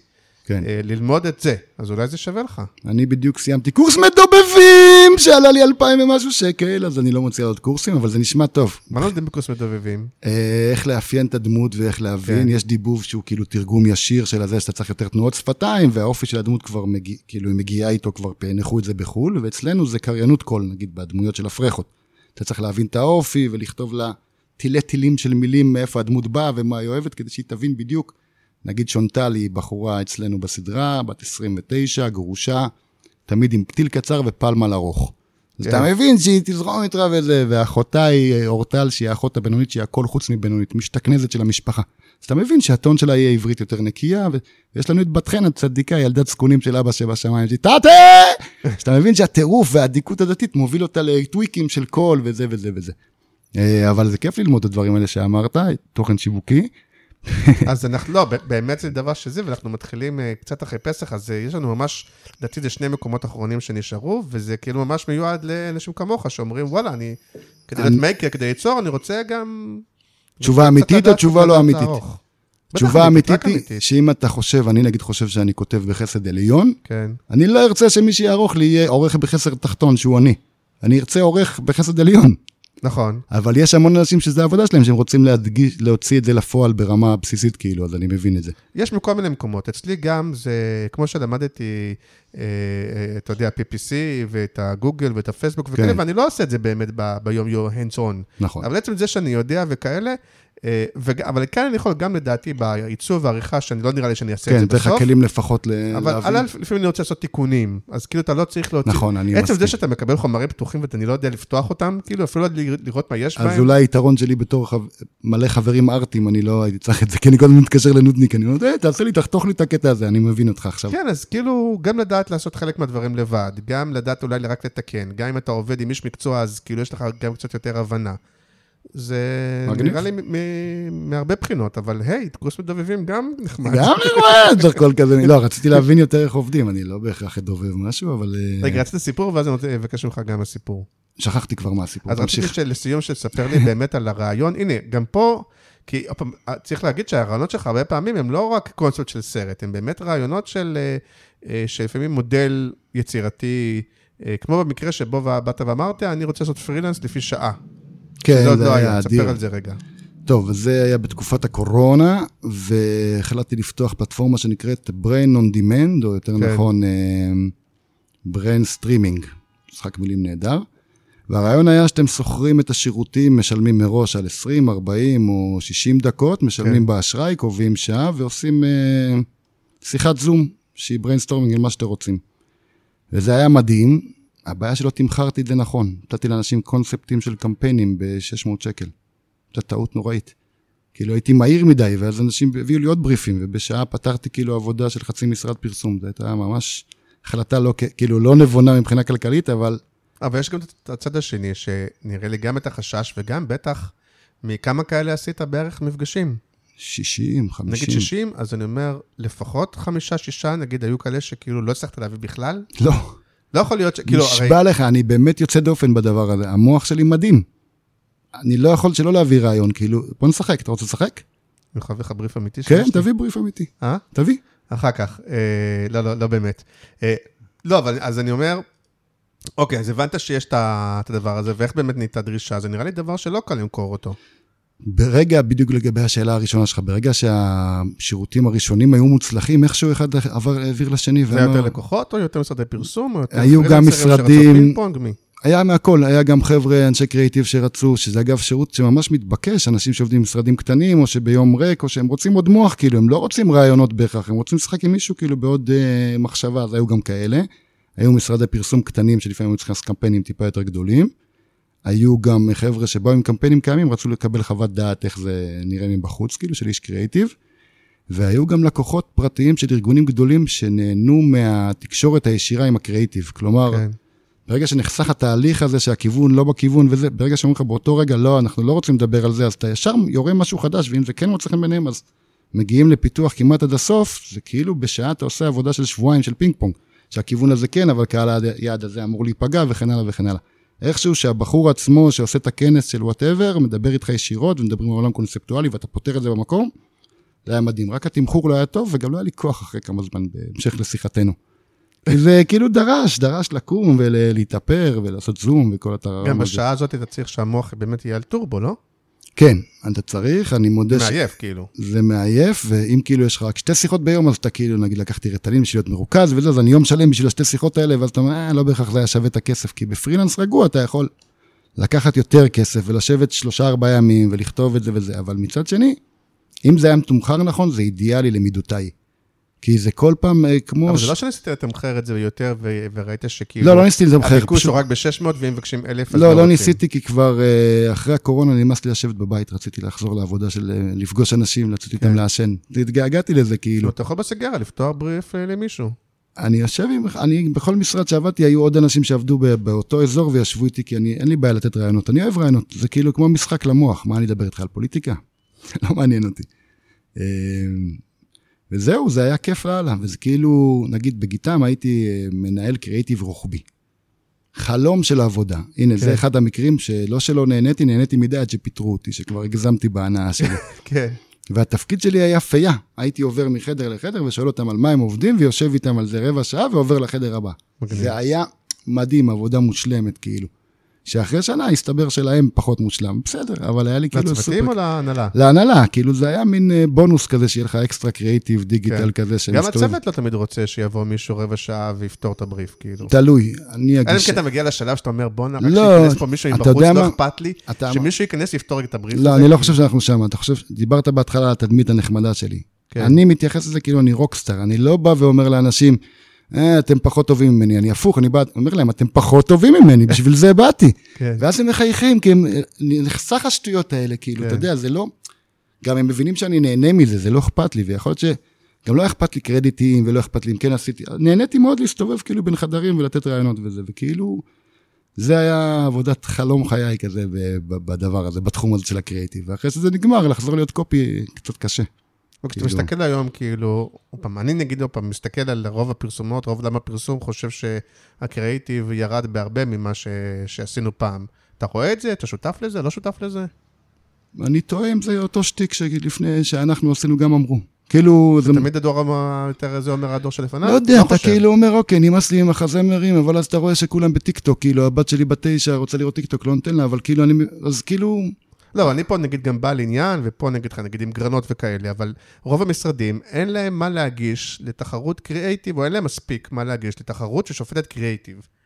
אז על זה, אבל כאילו... אני חושב שהטעות היא כבר שלנו, מה היוקרה הזאת בלעשות קריאיטיב טוב, כאילו איפה זה, איפה זה מתבטא מעבר, נגיד פעם זה היה בבונוסים ובקידום בעבודה, והיום אתה יוצר קריאיטיב טוב ונגיד שאפקטיבית הוא פחות טוב, אז מה עשית בסוף? כאילו, לא, הכל יוצא מנקודת הנחה, שגם אפקטיבי שקריאייטיב ו- טוב אמור אה, לא סתם להיות יותר אה, אה, אפקטיבי, הוא גם אמור לחסוך כסף, כי כאילו קריאייטיב בינוני צריך הרבה מאוד מדיה, או איזה סלב, או איזה שיר, וקריאייטיב טוב, הוא כאילו מקצר את הדרך הזה, כי רעיון טוב, או משהו נורא אז מגניב. למה חצי חינם לא מקבלים? אה, גרנות?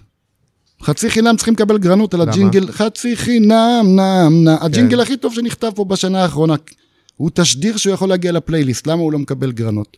כי ה... א', אני אסביר. א', גרנות, אה, אין בן אדם אחד, זה לא שאני... ברור, ברור. אתם אה, אה, יושבים במסכות הלבנות שלכם. אה, אה, 22 שופטים ושופטות, אבל אתה יכול להבין למה כשזה מגיע, נגיד עכשיו היית שופט בגרנות, ואתה אומר, אוקיי, כמו פסטיבל כאן, כמו הקקטוס, כמו, כמו שהיינו שופטים פעם. כן. אתה אומר, אוקיי, אני בודק, אני רוצה לראות כמה זה חדש, חדשני, זווית, משהו, אז אין בזה כאילו משהו. אבל זה, אתה מזמזם את זה בחדר, וכל מי שאיתך בגרנות יזמזם את זה בחדר, וזה בעיניי יותר קריאיטיבי אבל מאשר... אני אומר, אולי אתה מזמזם את זה בחדר, כי הם דוחפים לך את זה כבר שנתיים אה, אבל יש. מיליון אחרים שדוחפים לך ואתה לא זוכר אותם, חצי חינם, נם נם. אני אומר כאילו, לא, אני גם בשביל לא, שזה הוויכוח. אני לא אומר שזה לא פרסום טוב, אני אומר שבשיפוט קריאיטיבי נטו, הוא לא מספיק מצוין קריאיטיבית. גם אתה לא היית חושב, כי יכולים אתה שופט אותו. לא, אני כי- כבר כי- הרבה כי דרך זמן... אגב, זה כמו ששופטים נגיד בפסטיבל כאן, אז אתה שופט בלי לדעת אפילו מה, אתה שופט את הרעיון, בלי קשר אם אה, חיית במדינה, זה כן שטף לך את המוח, זה לא שטף לך את המוח. הרעיון כרעיון שם הוא לא רעיון קריאיטיבי מספיק טוב. מצד יכול להיות. פרסומת טובה יחד עם המדיה. לא, אני אומר, זה קצת. מנפץ את הבלון הזה של ה... לא יודע, אני כאילו אה, כבר הפסקתי להסתכל על זה כאומנות, אז כשאתה נותן פרסים זה אומנות. אני כן מעריך, לא, אבל נגיד ה- הגולדסטאר, אתה יכול לדבר עוד דברים שעשית, כי. עשית כל מיני דברים שזכו עשיתי לפרסים, כל מיני, נכון? פה ושם כן. אבל אתה מסתכל עליהם ואתה אומר, אני יכול להבין גם את הפרס, וגם שבאמת זה עשה אימפקט יותר גדול מאוד פרסומת, זה כאילו... זהו זה לא שלא, אנשי שהמודעות. המודעות הקריאיטיביות שעשינו במקן, מה, והיו כל... דג הזהב? לא אני משנה, עשו נגיד פרינטים קריאיטיביים, כל כך קריאיטיביים שפרסמנו אותם בזמן מודיעין, כדי שהם ייכנסו ל... לא, לא, זה אין לזה משמעות. זה אין לזה משמעות. אתה אומר גם אנחנו במציאות אנחנו וגם בזה? דברים- אנחנו מדברים על דברים אמיתיים. כן, אני ש- מרגיש אה, שהרמה פחות כיפית, אבל אני חושב שזה גם עניין של אגו, שאני כאילו כבר לא עושה פרסומות, אז אני אומר, "אה, הרמה ירדה מאז שהלכתי. וגם אה, אני לא מקפיד להסתכל כמו פעם, כאילו לא כזה מעניין אותי. אני כאילו רואה אצל חברים שלי בפייסבוק, אני כמעט לא רואה פרסומות בזמן אמת. רק פרומואים, לא, תחשוב שאני רואה את התוכניות בעבודה, למה שאני אראה טלוויזיה בבית? נכון. אין סיבה לשבת לראות פרסומות. תוכנית שכאילו ראית בשביל עבודה שלא היית רואה בחיים, ואמרת, בואנה, שווה. רוקדים עם כוכבים נהניתי, למרבה המבוכה נהניתי, אמרתי, איך לעזאזל היא עושה פליק פלק באוויר, כאילו, כן? והרשים אותי, כן. אמרתי לו, התחלה אמרתי, מה, מה רואים פה? ואז פתאום הבחורה עושה זה, ואני אומר, what the fuck. אז זה הפתיע אותי, תפסתי לא מוכן. אה, אבל יש גם רגעים שאני כאילו פחות מתחבר לתוכן, ואחת העצות הטובות שאמרו לי זה, אל תסתכל רגע מהעיניים שלך. בפרסום אנחנו מבינים את זה, אוקיי, אם אני לא יכול לקנות רכב שעולה חצי מיליון שקל, אני צריך להבין איך אדם שקונה רכב חושב, או איפה הוא חי ומה מפריע לו. למרות. שגם שם יש ביקורת, כי בסוף אנחנו כן מסתכלים על זה כעל אה, פריבילגים, לבנים מתל אביב, גברים, ופחות מסתכלים על זה בעיניים של אה, פריפריה, או של, אה, אתה יודע... בבריף הזה או בכלל? לא, בכלל, אני אומר, פרסומאים, אתה יודע, הם, הם הרוב איזושהי אוכלוסייה מסוימת שנוהגת להסתכל על ההומור שלה ועל הרפרנסים, של, הרפרנסים שלה. לא כן, חשוב, אתה לא כאילו- מרגיש, לא, אני מרגיש שכאילו האינטרנט עשה, הכניס לנו בהפוכה. שכאילו בא לך סוויסה והבחור הזה חצי חצי נותנים לך שיר אפ במקדונלדס, אז הם המיינסטרים. התרבות שוליים כאילו הולכת, ואתה יודע, כובשת עוד חלקה ועוד חלקה. הגבר הלבן והזה וזה, הוא לאט לאט מאבד נתחים. בסדר, לא שסוויסה זה שם קוד ל... זה לא משנה, אתה שם היפ-הופ בקטנה, כאילו עם, עם, עם צחוקים, עם טקסט שאני כאילו הייתי שמח ל, לשמוע אותו, כי זה אדיר, אז בעיניי כאילו יש נגיעות בתרבות הזאת שכמו בריטניה הגדולה. שהייתה מעצמה, אז בסדר, אז התפיסה של הגבר הלבן וזה, זה בריטניה הגדולה, עדיין הוא מחזיק בהמון נכסים, אבל מתחילים לתת לו ביסים בטוסיק לאט לאט. וכאילו, אני מקווה שאנחנו... עוד אבל נכ- דווקא בעיניי רוב הביסים הם במקומות מצוינים, ודווקא זה יפה שכן התעשייה יחסית מפרגנת. כי כשמגיעים ביסים מכל מיני כפרי וניב מג'אר... היא לא מפרגנת, היא רוכבת, אז צריך להבחין את ההבדל. לא, היא דווקא, היא לא באה ואומרת, לא, זה רק אנחנו יודעים לעשות, אל תתערבו לנו אנשי היוצרי רשת. להפך, יודעים להסתכל על זה ולהגיד, בואנה, הם טובים. זה מגניבים, אגב סחטיין." התסכול הגדול שלי לגבי משרד הפרסום. יושבים שם מוחות מדהימים, נכון. ואין שום קרן אחת, אין כאילו איגוד המקצוענים של הבית ספר או איגוד הפרסום, אני לא, בחיים, אני 15 שנה עובד בתחום הזה, חוץ מקקטוס ורקדניות בטייץ, לא פגשתי את איגוד הפרסום. אתה סוציאליסט, כן? בוא נ... אוקיי, מה היית מצפה? איזה קרן ש... שתיתן? לא, אני מדבר אם היה כסף של כל המשרדי פרסום שמונח בצד ליצירות מקור מאנשי קריאיטיב שעובדים אצלנו, אם היה קרן יצירת ליצירת... מקור של מה? של תוכן? מה שזה לא יהיה, הרי בסוף מפרסמים עובדים על מדיה, ומדיה נוצרת מתוכן, ויש לכם אנשים שהם פוטנציאלית יוצרי תוכן, תנו להם את הזווית, 10% מהזמן בגוגל אתה יוצר פרויקטים וכל השטויות האלה, תיקח את האנשים האלה, תיצור להם חממות, שייצרו משהו שאתה תוכל גם להשתמש בו בהמשך, אבל הראייה, הראייה היא תמיד לטווח קצר, כאילו, בוא ננצל אותו עכשיו לדבר הזה. אתה יודע מה ההבדל בקשת, גם אתה עושה את העבודה שלך ומניחים לך, החיים כאילו, אתה מקצוען, אז הכל בסדר, אתה עושה את העבודה בלו"ז שלך, כן. אחד... במשרד פרסום היה תמיד סטרס כזה, והסטרס הוביל לזה שאתה כאילו רק ה- מייצר עוד, מייצר עוד ומייצר עוד, ולעצמך אתה כבר לא מייצר. אני תוך כדי הלימודים הלכתי ללמוד פיתוח פורמטים ופיתוח משחקי מובייל וכתיבה קומית, והוצאתי עשרות אלפי שקלים על קורסים ועל קורסים ועל קורסים, נו, תעשה כי זה- עוד קורס קטן, מה קרה? אני- 50,000 ועכשיו אני אעשה את אתה- הקורס הזה של ה makers, ואתם כולכם תראו איך אני אעשה make. בדיוק, מה, עוד מה, 50,000 זה- שקל, אתה יודע גם זה, מה אתה הבעיה? יודע גם להוציא. להראות את האקסל שלך ב maker כזה. כן. אה, אבל זה הדבר היחיד שכואב לי, שכאילו אנשים מדהימים, ואין להם אפשרויות פיתוח מעבר למשחק הבסיסי של מנהל קריאיטיב, סמנכ"ל קריאיטיב. לא, ו- אבל אתה לא רואה, דווקא זה מדהים, כי דווקא זה שאתה כן נוגע בשני העולמות, אז אתה לא רואה עוד יותר שאתה אומר, אה, לא כל איש תוכן או כל יוצר תוכן יכול להיות קופירייטר או פרסומאי טוב, ולא כל פרסומאי טוב או קופירייטר טוב יכול גם לייצר תוכן. לפעמים יש אנשים שיודעים לעשות גם וגם, נכון, אבל לא אמרתי אבל אגב יש תוכן. הרבה כאלה שלא, ש- שזה מופ- זה- זה- זה מקצוע אחר. ואם הוא רוצה לעצב סקטבורד מדהים, לא חייב להיות תוכן. ואם הוא רוצה לעצב סקטבורד שבסוף אה, הם וטמבור יעשו אה, מוצר מגניב, אה, סקטבורד בצבעים של טמבור. ואם הוא יודע לגלף, אנשים כאילו, גם כשהייתי בכמה משרדים ניסיתי להרים תחרויות כאלה פנימיות וזה וזה כזה, תמיד התקבל בבוז, ואני זוכר אפילו שהלכתי למטומי של אילן שילוח, והמצאנו כזה, שאתה נוגע עם האצבע בטלפון, ולפי הגודל זה מזהה אם זה ילד או מבוגר. כן. לפי המשטח נגיעה כאילו, וזה וזה. מהמם. וזה הכי קרוב שזה, ואז אמרו לו, תביא לנו אה, הדגמה, ואמרתי, תעזבו אותי, והלכתי כרגיל עם האופי שלי. אבל אני אומר, כאילו, יש המון המון מוחות, וזה מה שמבאס אותי. היתרון לעומת ההייטק, זה הצמיחה האישית. כי בהייטק אתה עושה בוכטות של כסף, ואתה יוצר דברים מגניבים וכן הלאה וכן הלאה, אבל יכול להיות שמסתתר אצל אנשים השדון הזה. אצלי זה כותב, אצל מישהו אחר זה מגלף, אצל מישהו... וכאילו המשרדי פרסום לא עשו שום דבר בשביל ההון האנושי שלהם. שירגיש שכאילו הצמיחה היא ביחד. זה כאילו, יש שם המון כסף, שאפשר לרתום אותו גם ליצירה חדשה, ואחר כך לתת על זה חותמת של מותג מסוים, אבל זה יהיה in-house. אבל החשיבה היא תמיד לרבעון הקרוב או לשנה הקרובה. וזה אתה מבאס. מרגיש לפעמים, אני נגיד עכשיו מזהה, ש, אה, שלפעמים כשאתה מדבר על הדברים האלה, אז ברגע הראשון לא לוקחים אותך ברצינות, ויכול להיות שאחר כך הם חושבים על זה, או אחר כך, אבל... יש הרבה פעמים כשאתה אומר, נגיד, מה שאמרת לי עכשיו, כמו שבמשרדי פרסום, שמצד אחד אני אומר, בוא, תחשוב על זה פעם שנייה, אולי יש פה היגיון, אולי זה יותר חכם ממה שאתה חושב, אבל ברגע הראשון יש איזו נטייה לא לקחת את זה ברצינות. כאילו, מה עכשיו? אה, א'? אני- אני- אתה כאילו מכיר את ההרגשה הזאת? כן, אני מכיר, אבל אני כאילו אה, מרחם על, הצ... על המאזין שמפספס, כאילו, מבחינתי אני אומר לפעמים דברים נורא חכמים, אני גם נורא מצחיק, אז אין לי כן, בעיה.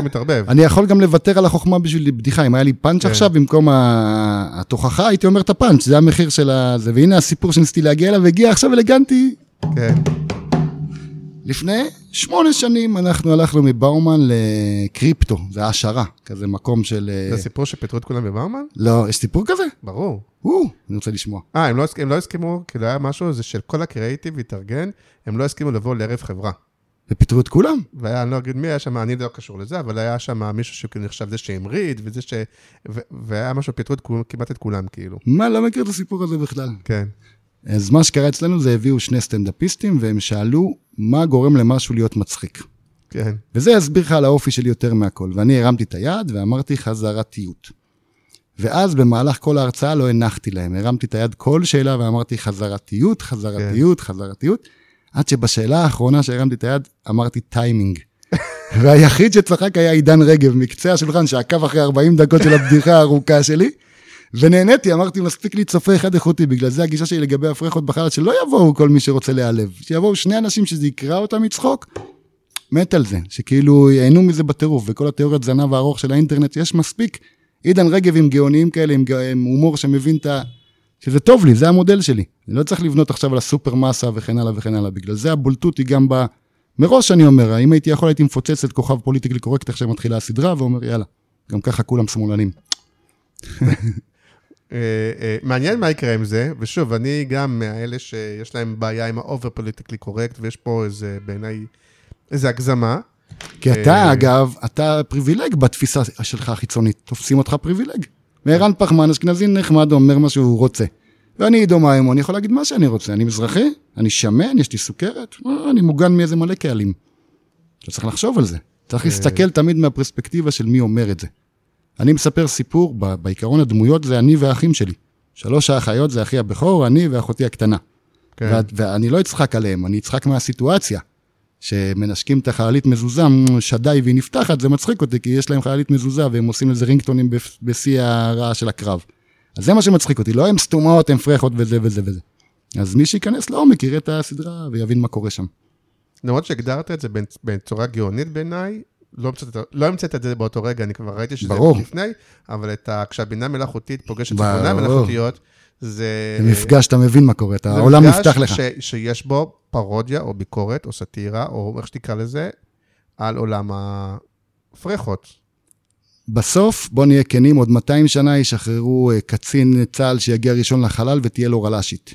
תהיה לו רל"שית בחלל. כן. זהו, זה המציאות, אני רק אומר, עוד 200 שנה אני מספר לכם על הרל"שית בחלל, אני מספר. ושוב, אולי בעולם ההומור זה עדיין מותר, למרות שגם... אגב, גם הסיבה שזה באנימציה, חוץ מזה שזה הכל קורה לאנימציה, זה שהומור שהוא קצת על הגבול לא יכול להיות במציאות. אני לא רוצה לראות חיקוי של ליטל מעתוק. אני לא רוצה שזה היה סבבה לפני כמה שנים, והיום כן. אתה לא מקבל את זה. באנימציה יש לי את החופש. יש לי את החופש, ולאט לאט אנשים יבינו שהדמויות זה לא דמויות שאתה בז להם, אתה מתאהב בהם, ואתה אומר, fuck, אני רוצה שהם יצליחו, כאילו, ואתה נקרע מצחוק מהעלילה תוך כדי. כי באמת, אם אתה חוזר בזמן, אז זה מעניין אם אתה בשרי או לא. אז מגניב, אז מגניב מאוד. אה, שיהיה בהצלחה. תודה רבה. אה, סימן תביא פה על כל מה שאתה... אוי, לא עשינו בסוף את הסקר. אה, הסקר הוא, האם הייתם משלמים רגע, נגיד שכאילו אני, ב- ב- ב- בזכות השיתוף פעולה עם אה, פוליט, מערכת הסקרים לשימוש עצמי, אני בדרך כלל מכין סקר לאורח לפני או אחרי, ואמרתי, אתה יודע מה, אצלך, אה, תגיד לי איזה סקר אתה רוצה שאני אעשה, כל סקר בעולם, עליי, אני עושה את זה באמצעות המערכת של פוליט. יאללה. ושולח את זה לפאנל מעניין אמיתי, אותי כן? באמת אם מישהו היה משלם כן. רק על רעיון ראשוני. כלומר, 2,000 שקל, נגיד, כי אני עדיין נחמד, בין 2,000 ל-3 לרעיון ראשוני. כלומר, אם יש לזה מקום. זהו. כלומר, אתה היית רוצה, אז זה- אז זה פחות פאנל של כל האוכלוסייה, נגיד באמת הקהל אולי בקהילה, בקבוצה. אה, אוכלוסייה, אתה רוצה הכללי כאילו? מה שבא לך, אני יכול לעשות לך גם לכל... אתה אבל אה, עושה את זה אבל בקריאיטיב, איפה לא, אתה אבל עושה אני את זה? יכול גם, אה, באמצעות המערכת, אני כן, אני באמצעות המערכת, מה אתה יכול עוד אני לעשות? משנה את הכל, כאילו, כמו שיש אתה לי- רוצה לעשות את הקורס זיבון, באמצעות המערכת העל-חוקית שלו, אני. יכול לעשות מה שהוא אה, רוצה. לא, אבל אני יכול, מעבר לזה לעשות. שאני עושה את זה בעצמי, אני יכול לכתוב את השאלות, ואז לשגר את זה לפאנל. אה, אז. בוא נעשה משהו אמיתי. רגע. רגע, רגע. אז בוא תבדוק לי את הסדרה. מה, מה גורם לך, איזה תחושה גורם לך השם פרחות בחלל? איזה, בוא נעזור לנסח את זה. מגניב, אז אנחנו נעשה סקר כזה, אה, שנבדוק אה, באמת... האם היית רואה סדרה בשם פרחות בחלל? נעשה פה, אתה יודע מה? נעשה... ותיתן לי את כל המיילים של אנשים שאומרים לא. כן, אני אשיג. אה, לא, אין לי, אין לי במקרה הזה את המיילים, אבל אפשר אז לעשות... במערכת שאני מקדם, פורטוביליו.קום, אפשר כן. לעשות גם את זה. אה, אז נשאל את זה, ונגיד תודה רבה לפוליט, מערכת הסקרים לשימוש עצמי, המאפשרת לייצר סקר אונליין תוך מספר דקות ולקבל תוצאות בזמן אמת ובמחיר אטרקטיבי. פוליט, co.il, סיימנו, חג שמח, גו תודה. פולי, אה, היה כיף. ממש חמודים. יאללה ביי. ביי. אוי, נהניתי.